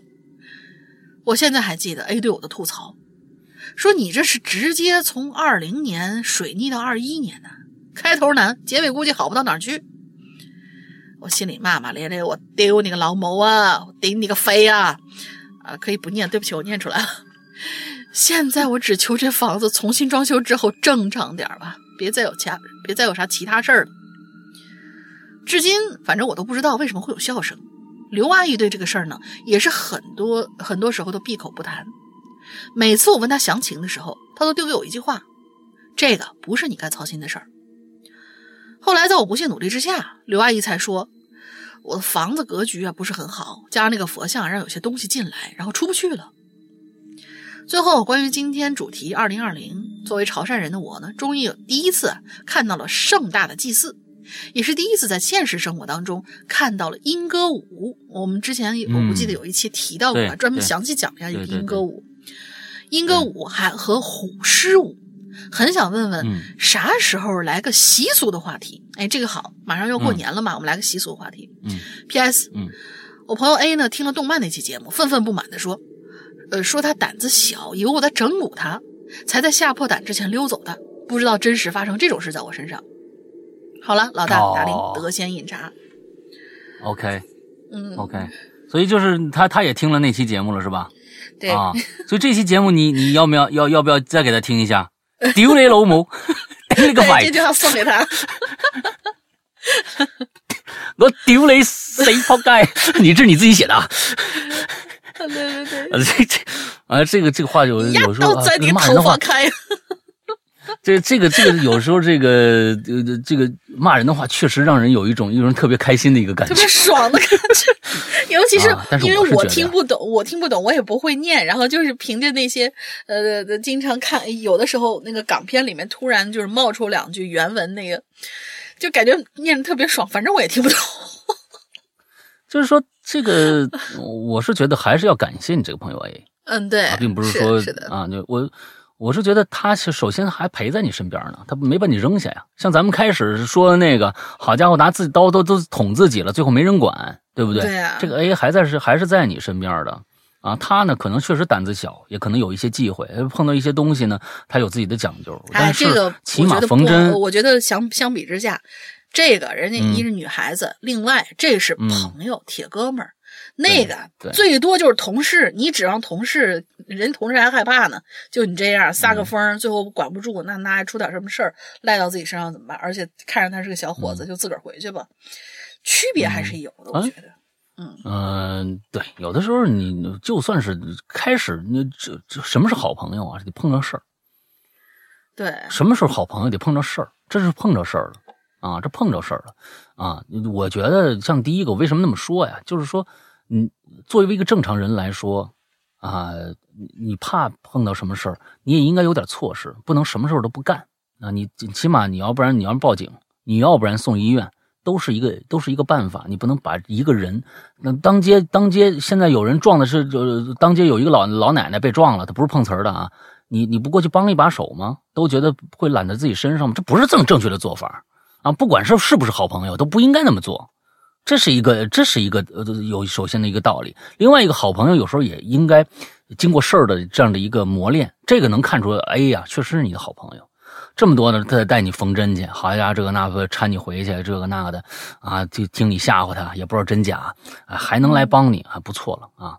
完了之后呢，把你这个话呀，呃，听这个播给他听啊，嗯，好，下面，哦，下面俩吧，下面俩吧，嗯嗯，才子，呃，Caesar 是吗？我不知道啊，这个这个这个后面这个这个不是这个是是一个什么英语啊？我我我看一下啊，不知道啊，C A S E A R，Cassia Cassia 是是是这么一个意思吗？Cassia 不知道啊。嗯，施阳老师啊，大玲玲，你们好啊！我是一名关注《鬼影人间》五年的初中生，你你好家伙，小学就开始听了。哎呀，记得小学的时候被我哥强拉硬拽听《寻人启事》，比比谁先被吓死。结果我哥哥呀，听到第一集结尾的时候，被呃施阳老师那句“我仿佛看到那个小男孩拉着一个穿着白色连衣裙的女人向我走了过来”，哎，他就不敢听第二集了啊。反而我越听越起劲啊。其实吧，《鬼影人间》呢，最令我印象深刻的两个短篇故事啊，都是一个是你猜。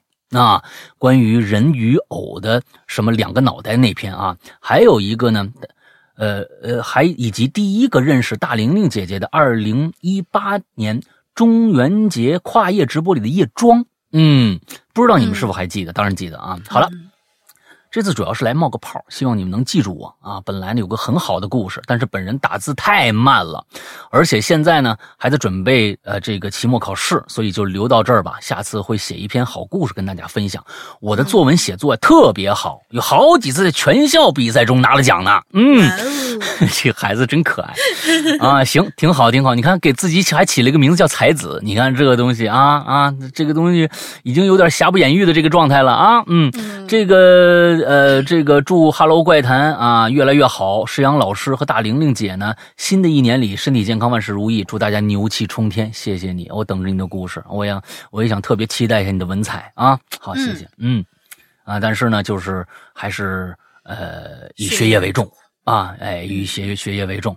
呃，当然了，呃，这个如果我们的故事、我们的节目能给你在繁忙的学业当中带来一丝的快乐啊，那我觉得也挺好啊。但是还是以学业为重。下面呢叫做 Miss Peaches 啊，那就是这还就是桃桃桃子们的蜜这嗯这这个桃小姐啊，嗯，桃小姐。这个 Hello，两位主播好啊！那个不知道你们还记不记得我啊？之前呢，一三年、一四年的时候，经常在这个引留言冒泡。对不起，很很抱歉啊，太久了啊。太久了。但是之后呢，随着大学毕业、工作忙碌，没再留过言。慌慌乱生活中的故事和过客，也都在匆匆中变得无迹可寻啊，虚无缥缈啊。这这个东西啊，被生活历练过的人就是不一样。好家伙，啊，都虚无缥缈了。呃，停下脚步休息的时候，唯有打开《哈喽怪谈》，才能获得片刻的轻松。很喜欢石阳哥与时俱进的三观和真知灼见。没有没有，对不起啊，嗯，对不起，这个这个话真不是算什么真知灼见。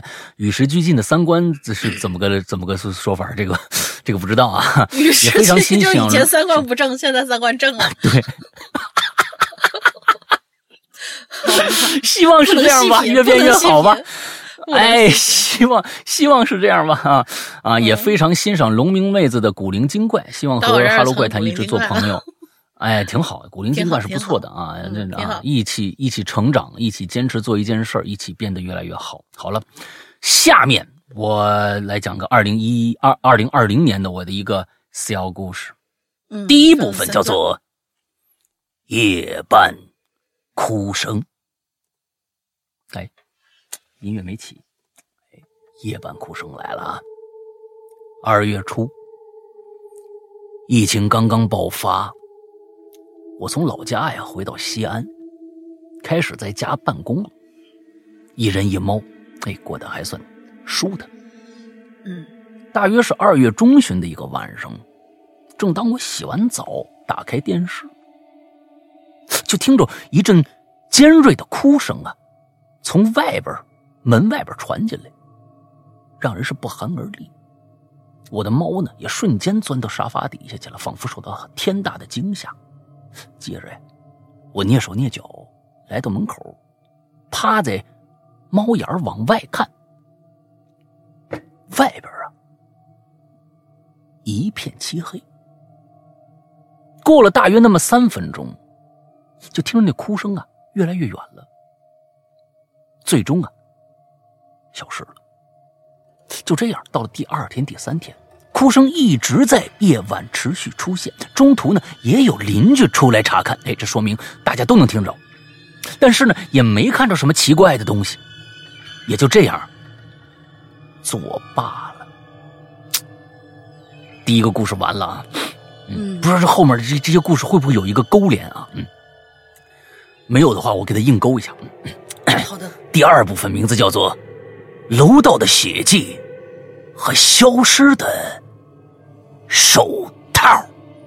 这个东西必须用那种特别张夸张的语调来念啊！哎，在家的日子非常无聊，我开始收拾我的衣服，准备把不穿的也都捐出去。哎收拾这么一小袋儿之后啊，我就把这袋子呢放在了门外边，准备下午下楼的时候扔垃圾啊，顺便呢丢在那个捐衣服的绿箱子里。那，时间一晃来到下午，我一出门，傻眼了，我放在门外的袋子呀散开了，衣服散了一地，甚至呢还有一只手套躺在楼道中央。我心想，谁这么无聊啊？特殊时期还去翻别人东西啊？正当我弯腰去捡那手套，伸出手，顿时我可就缩回来了，因为我清晰的看到地面上有一片连续的血迹，从我的衣服袋子一直到楼道中央的手套，甚至我那手套上边都有一滴血，这可把我吓坏了。我瞬间就跑回家了。冷静了一会儿，我抱着我的猫，打算出门看看到底怎么回事。谁知道这一出门，我比刚刚还要腿软。楼道中央的手套不见了，而且那血呀、一直延伸到了楼梯中楼梯间。我哆哆嗦嗦抱着猫，在楼梯间找到了我的手套。这个时候，我怀里的猫突然发出低吼，一下子从我身上就跳下来了，朝着地上的手套就开始炸毛的做要攻击的动作。楼梯间的灯是忽明忽暗呐、气氛诡异异常，仿佛下一秒那只手套就要变成一只手朝我伸过来。这第二部分啊，第三部分叫做报恩。我从来没有想过故事会是这样的结局，正应了那句老话了：比神鬼更可怕的是人心呐、就在气氛越来越紧张的时候，楼梯下边出现了一对绿色的眼睛。我打开了手机的闪光灯，嚯！原来是只大白猫啊！它警惕地望着我，开始发出令人心悸的叫声，像极了我前几天夜里听到的哭声。哎，连上了。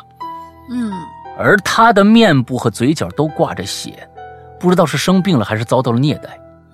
那双被叼到楼梯间的毛绒手套，或许是之于一只小猫寒冷中的慰藉。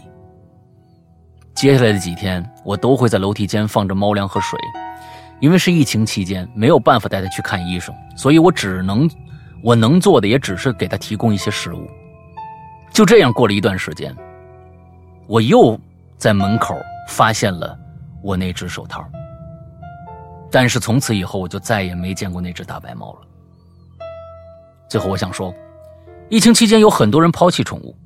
我觉得在保障自己生存的前提下，对宠物负一点责，不抛弃、不虐待是底线。如果做不到，请三思而后行。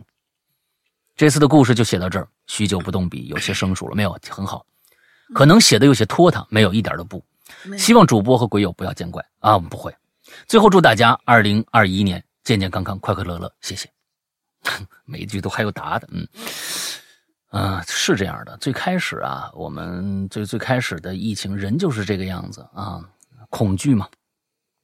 全世界当时，我觉得，呃，在去年过年的时候，笼罩在所有人的脑子里面就是两个字：恐惧，不知所措。这样的时候呢，就突然蹦出了很多的消息，说猫和狗会传染这个疾病。接着我们就会看到，呃，有照片爆出来，有人从楼上把自己的猫和狗扔下来。当然了，我不我不确认的是到底是不是真的，还是说有人危言耸听。我一直不愿意用这样的呃这样的想法去去去相信这些这一切是真实的，因为在你的价值观里边，这些这些事情是你是你绝技干不出来的，是是你绝对干不出来的事情。怎么会有人会做这种残忍的事情呢？但是可能真的会有。啊，当然，我们也看到了，在疫情没有发生的时候，就有很多虐猫虐狗的事件。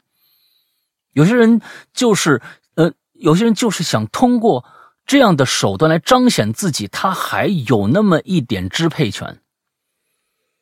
所有的这些人虐待别人的人，都是这样的一个心理，他需要支配权。我可以进对你进行虐待。就说明我还有那么一点，在这个社会上我还有那么一点支配权，因为他可能在其他的方面一事无成，他在其他的方面也受到了很多人的虐待，但是在他的这个领域里边，他希望他是可以有掌控的，所以才开始做这些事情。很多虐猫虐狗的都是孩子，因为在他的世界里，他没有办法去彰显他。他宣泄他彰显他内心的那些焦虑恐惧，他只能对小动物下手。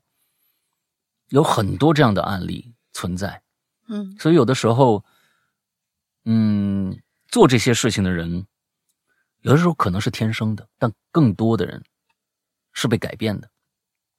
他也没有办法，他只能找一个宣泄口，这样去做。所以，呃，有可能有一些我现在说的。嗯，说的话就是，有可能有一些你看不惯的人做的某些事情，就是你造成的。所以我们在现实生活当中，对更多人，可能在他没有侵害到你的时候，少一份歧视，多一份关注，可能会让整个这个世界更好一些。啊，有一些有时候我们在社会上难免会碰到一些你认为稀奇古怪的人。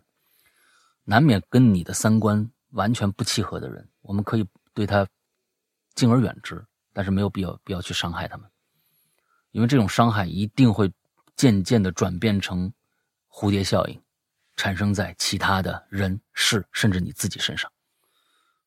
所以这是我想说的，对，就是二零二一年，让我们做自己开心的事情，对别人更宽容一些，可能会更好。对，来吧。下一个，下一位同学叫 Promise，山哥，龙鳞小姐姐，哎，也不知道我写对了没啊？这这这好难得啊，写对了耶，都对了，嗯，对尤其龙 鳞啊，好难得我觉得这这两个字儿，呃，其实是更难写的，因为第一个字儿必须是繁体，第一个字儿如果是普通那个龙啊，那个那个那个是不对的啊，它必须是繁体。好吧，可矫情了。嗯、你们好，我是一个潜伏了一年多的鬼友，这是我第一次写影留言，超级紧张的。第一次接触咱们《鬼影人间》呢，是在北京进修学习的时候，一小姐姐推荐的，是二零一九年的十二月底了。从那以后，嗯，就深陷其中不能自拔。我的二零二不是就就以后啊，我觉得这些这个啊这个词啊，有时候我们是毒品吗？这 这个这个搞搞的嗯是吧？这有的时候觉得，哎呀，这个东西好不好呢？这种词儿越多，就以后政府关注了咱们，是不是给咱 咱们咱们节节目给禁了？你这个东西你这这啊，那不好。嗯，行行行，挺好挺好，谢谢谢谢啊，嗯嗯，还有时候还得要拔一下的，嗯嗯啊，我的二零二零啊，几乎都是在隔离当中度过的。第一次隔离是因为我在学校，呃呃，不是我在北京的某某国际医院进行学习的过程当中，疫情爆发了，嗯导致我们的学习也中断了。哦，也是一个学医的同学，嗯宿舍里一共住了三个人，俩人回去了，就剩我一个人在宿舍。再加上我好死不死还感冒了，我就把我自己啊 关在宿舍里，自我隔离了半个多月。在宿舍一个人住，半个多月里，每天都要吃，每天就是吃吃喝喝，白天看书，晚上踢米。过了一段时间呢，北京某某国际医院给我们下达了通知，让我们呢先回所在地，等疫情结束之后啊再来继续学习。然后我才和我的小伙伴们就可怜巴巴的回了家。回家以后，在家里又隔离了半个多月左右，这就是第二次隔离。隔离结束之后，又做了核酸，抽了血，拍了胸片，一切正常之后，才进入医院上班。可是万万没想到的是，医院让我们隔离上班，进了医院以后，就再也不能出去了。哦就，因为他，因为他这是你想，就是爆发，十二月底爆发的时候，的刚好是最严重的一段时间里，对，那肯定进了医院就不能出了太难了，太真难好难啊！就是这些一线的同学们，在医院上班两周，在家休息两周，哪儿都不能去哦。嗯相当于是医院还好能封闭能能回家封闭两封闭两周，再相当于就是从医院出来以后，在家里面隔离嗯十四天，然后嗯再回到医院，就这样就这样倒班嘛。反正哪儿都不能去，所以这就是第三次隔离了。二零二零年六月，北京医院通知我们继续学习，我和我的小伙伴又踏上了学习的道路。可是万万没想到，疫情它又来了，又来了。没错没错，那个时候候正好北京又发现了几例，完了之后，当时我不是说嘛？我想、我想出去旅游嘛，就是被被他就被他给隔断，我才八月份以后才出去的嘛，就是对对，就这段时间，对，就对那段时间北京好紧张，我们真的是没办法了，干脆也不学了，拿了结业证，赶紧麻溜回来吧。回来的路上也是经历了很多波折，差点回不来，嗯，也让我懂得了很多很多。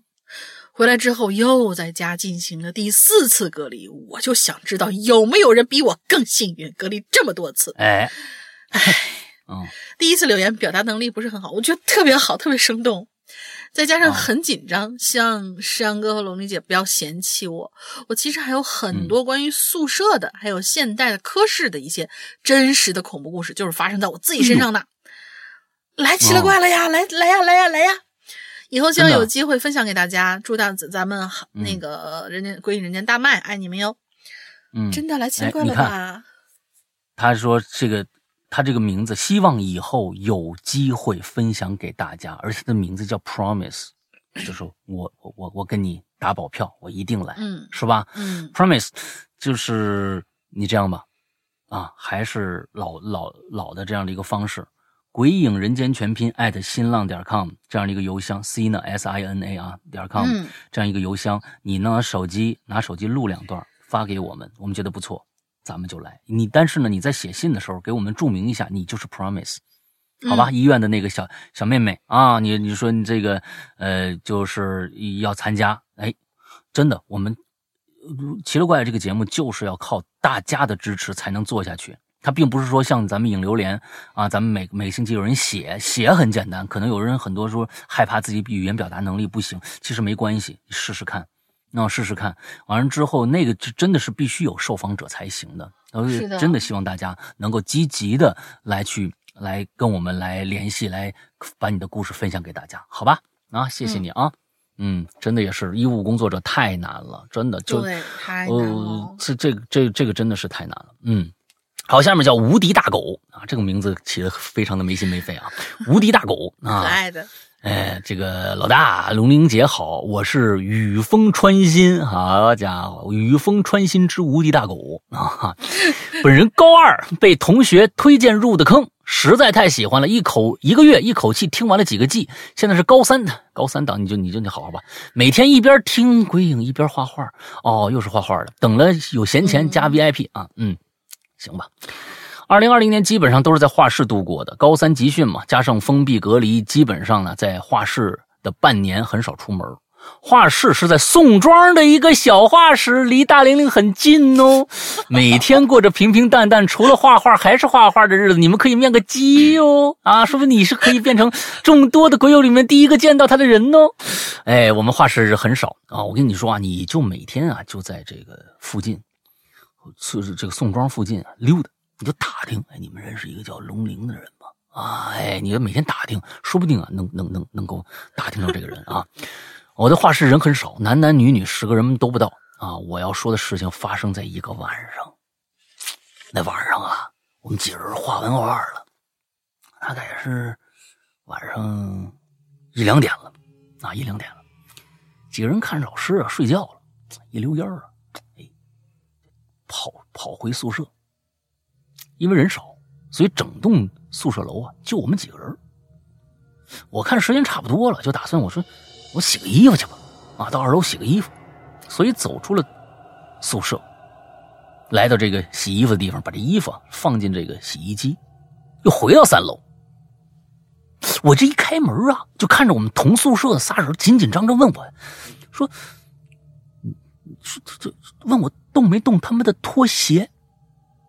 我一脸懵，我说没动啊，你们这臭拖鞋，我动干嘛呀？脚气什么的啊？没动，动拖鞋干嘛呀？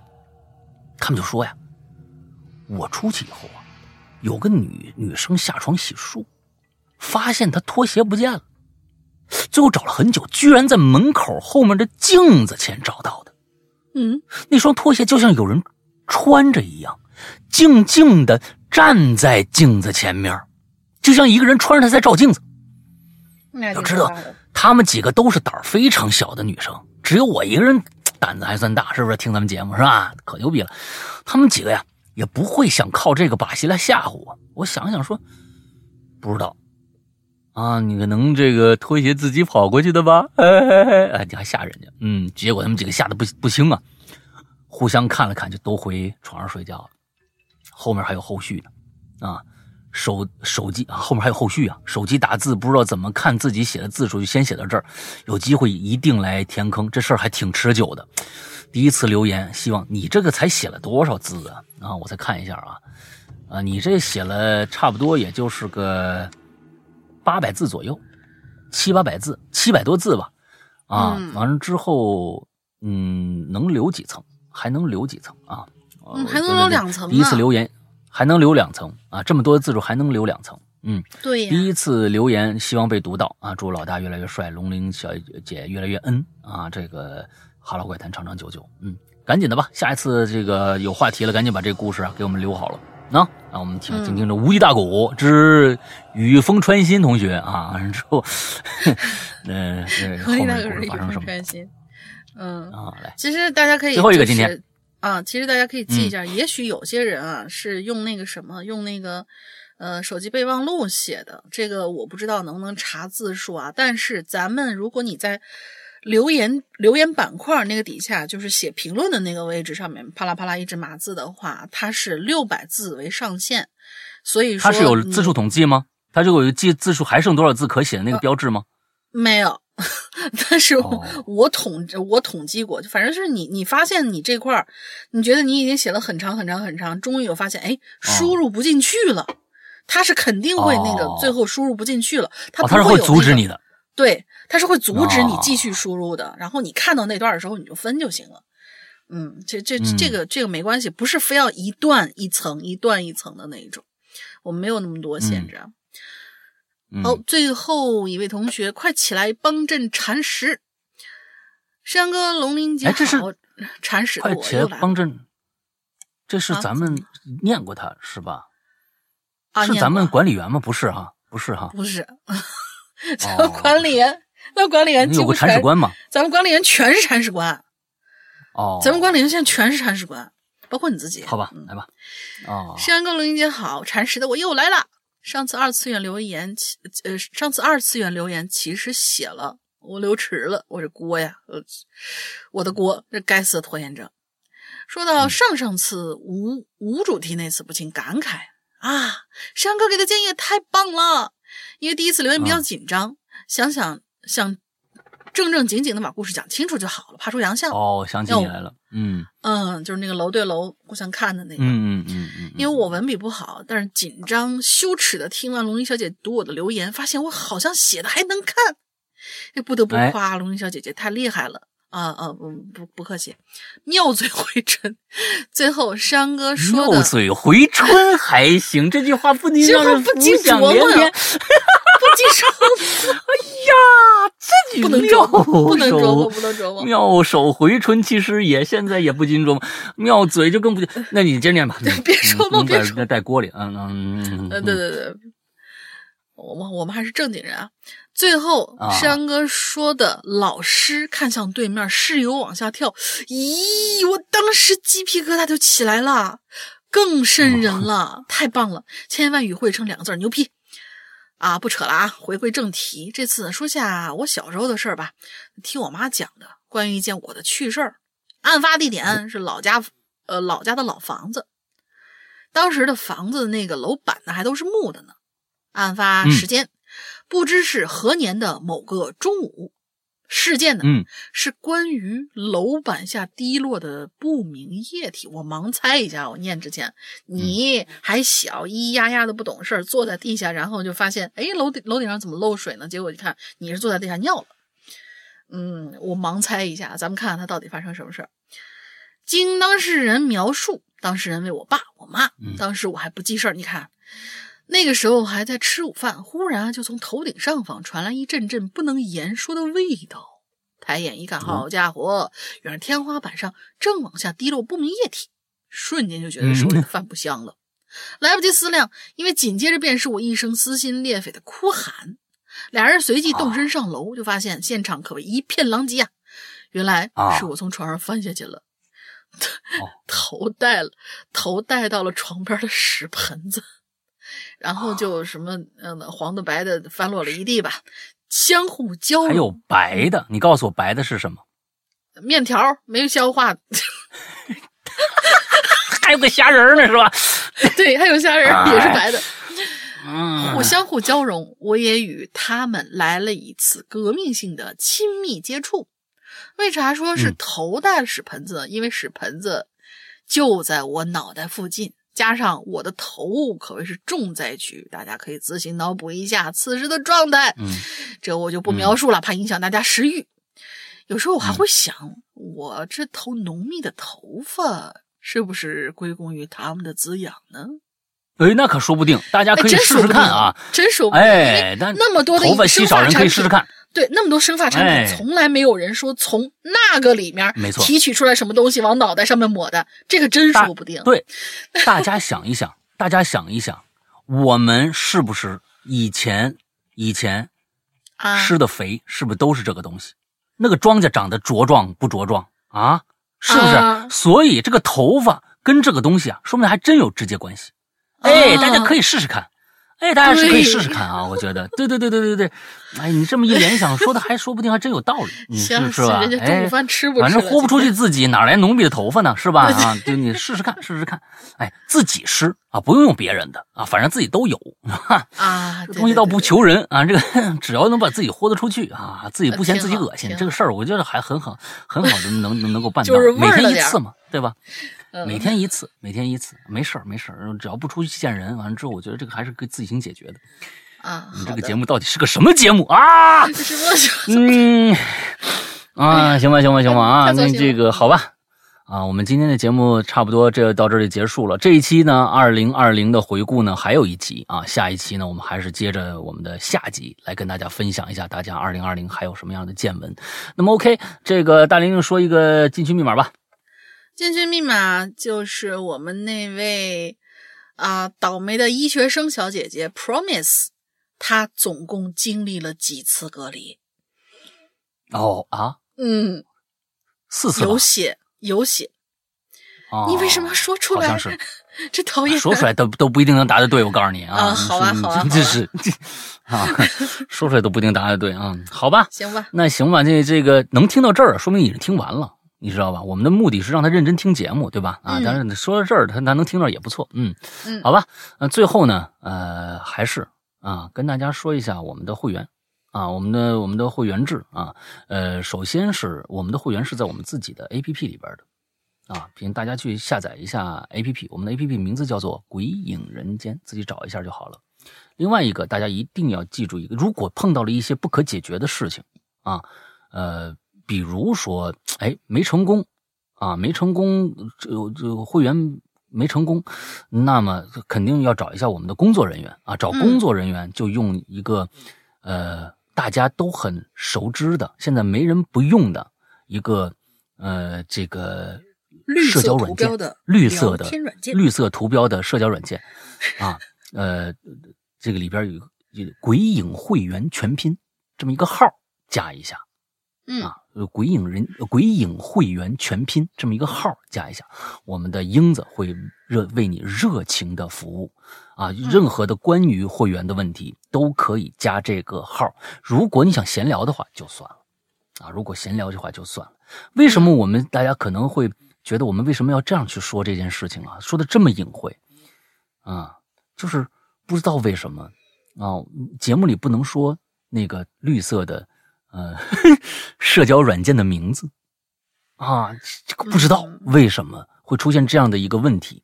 我们试试这一期，呃，我们这样改过以后，因为前几期大家可能听到了，就是我们有一个在某某大山平台，呃，是就好长时间大家没有听到上周一的这个引流连，对吧？就是不知道为什么我们上不去，就说我们里边有各种各样的问题啊。我们试试这一期，我们改成这样，能不能让大家及时的听得到啊？嗯大家说你这是不是太挑衅平台了？没关系啊，我们就要挑衅挑衅平台。凭什么？为什么不能这个告诉我们理由？告诉我们理由，为什么这样不行？啊，我们怎么了啊？对不对？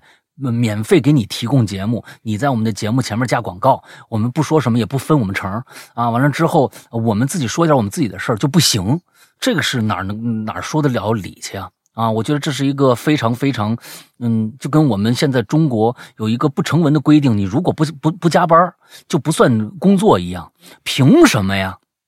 嗯凭什么不加班就不算工作呀？当然，嗯我说到这儿就就就我就特别特别愤怒啊！就是现在大家在国内，嗯，不白领，尤其是白领，不加班，你不加到个九点都不算好员工。这么一个一个，其实这就是一个行业里边的形成一个非常畸形的这样的一个一个一个状态。但是也有也有话说，就是说中国这几年的这些进步，这些超前的这种这种这种大跨步的往前进步，就是这些加班加出来的，也确实是这样。我我我没有异议，但是这并不是好的，这并不是好的。我觉得就像有一些人，我们不能把一些坏的事情变成行业的一个一个现状。一个大家都可以默认的一个现状，就像是现在这样这样一个平台，凭什么拿我们的节目免费去做他们的广告？为什么这样？凭什么我们自己说点自己的事儿不行？这个我真的不无法理解啊，无法理解。那我们靠什么养活我们自己呢？你那你们好，你们提出一个方案，让我们都给你提供节目，也可以养活我们自己，也没没没有问题。但是你们养得活养得活这么多节目吗？你们也养活养不活？那干嘛做这些？我觉得你们就是算是说你们鸡鸣狗盗都对，凭什么这样去做呢？所以在这儿我也大发一下厥词，希望各个平台都能听得到，也可以理解一下，我们可以相互理解一下我们的处境，都不容易，好吧？哎哎，那就这样啊。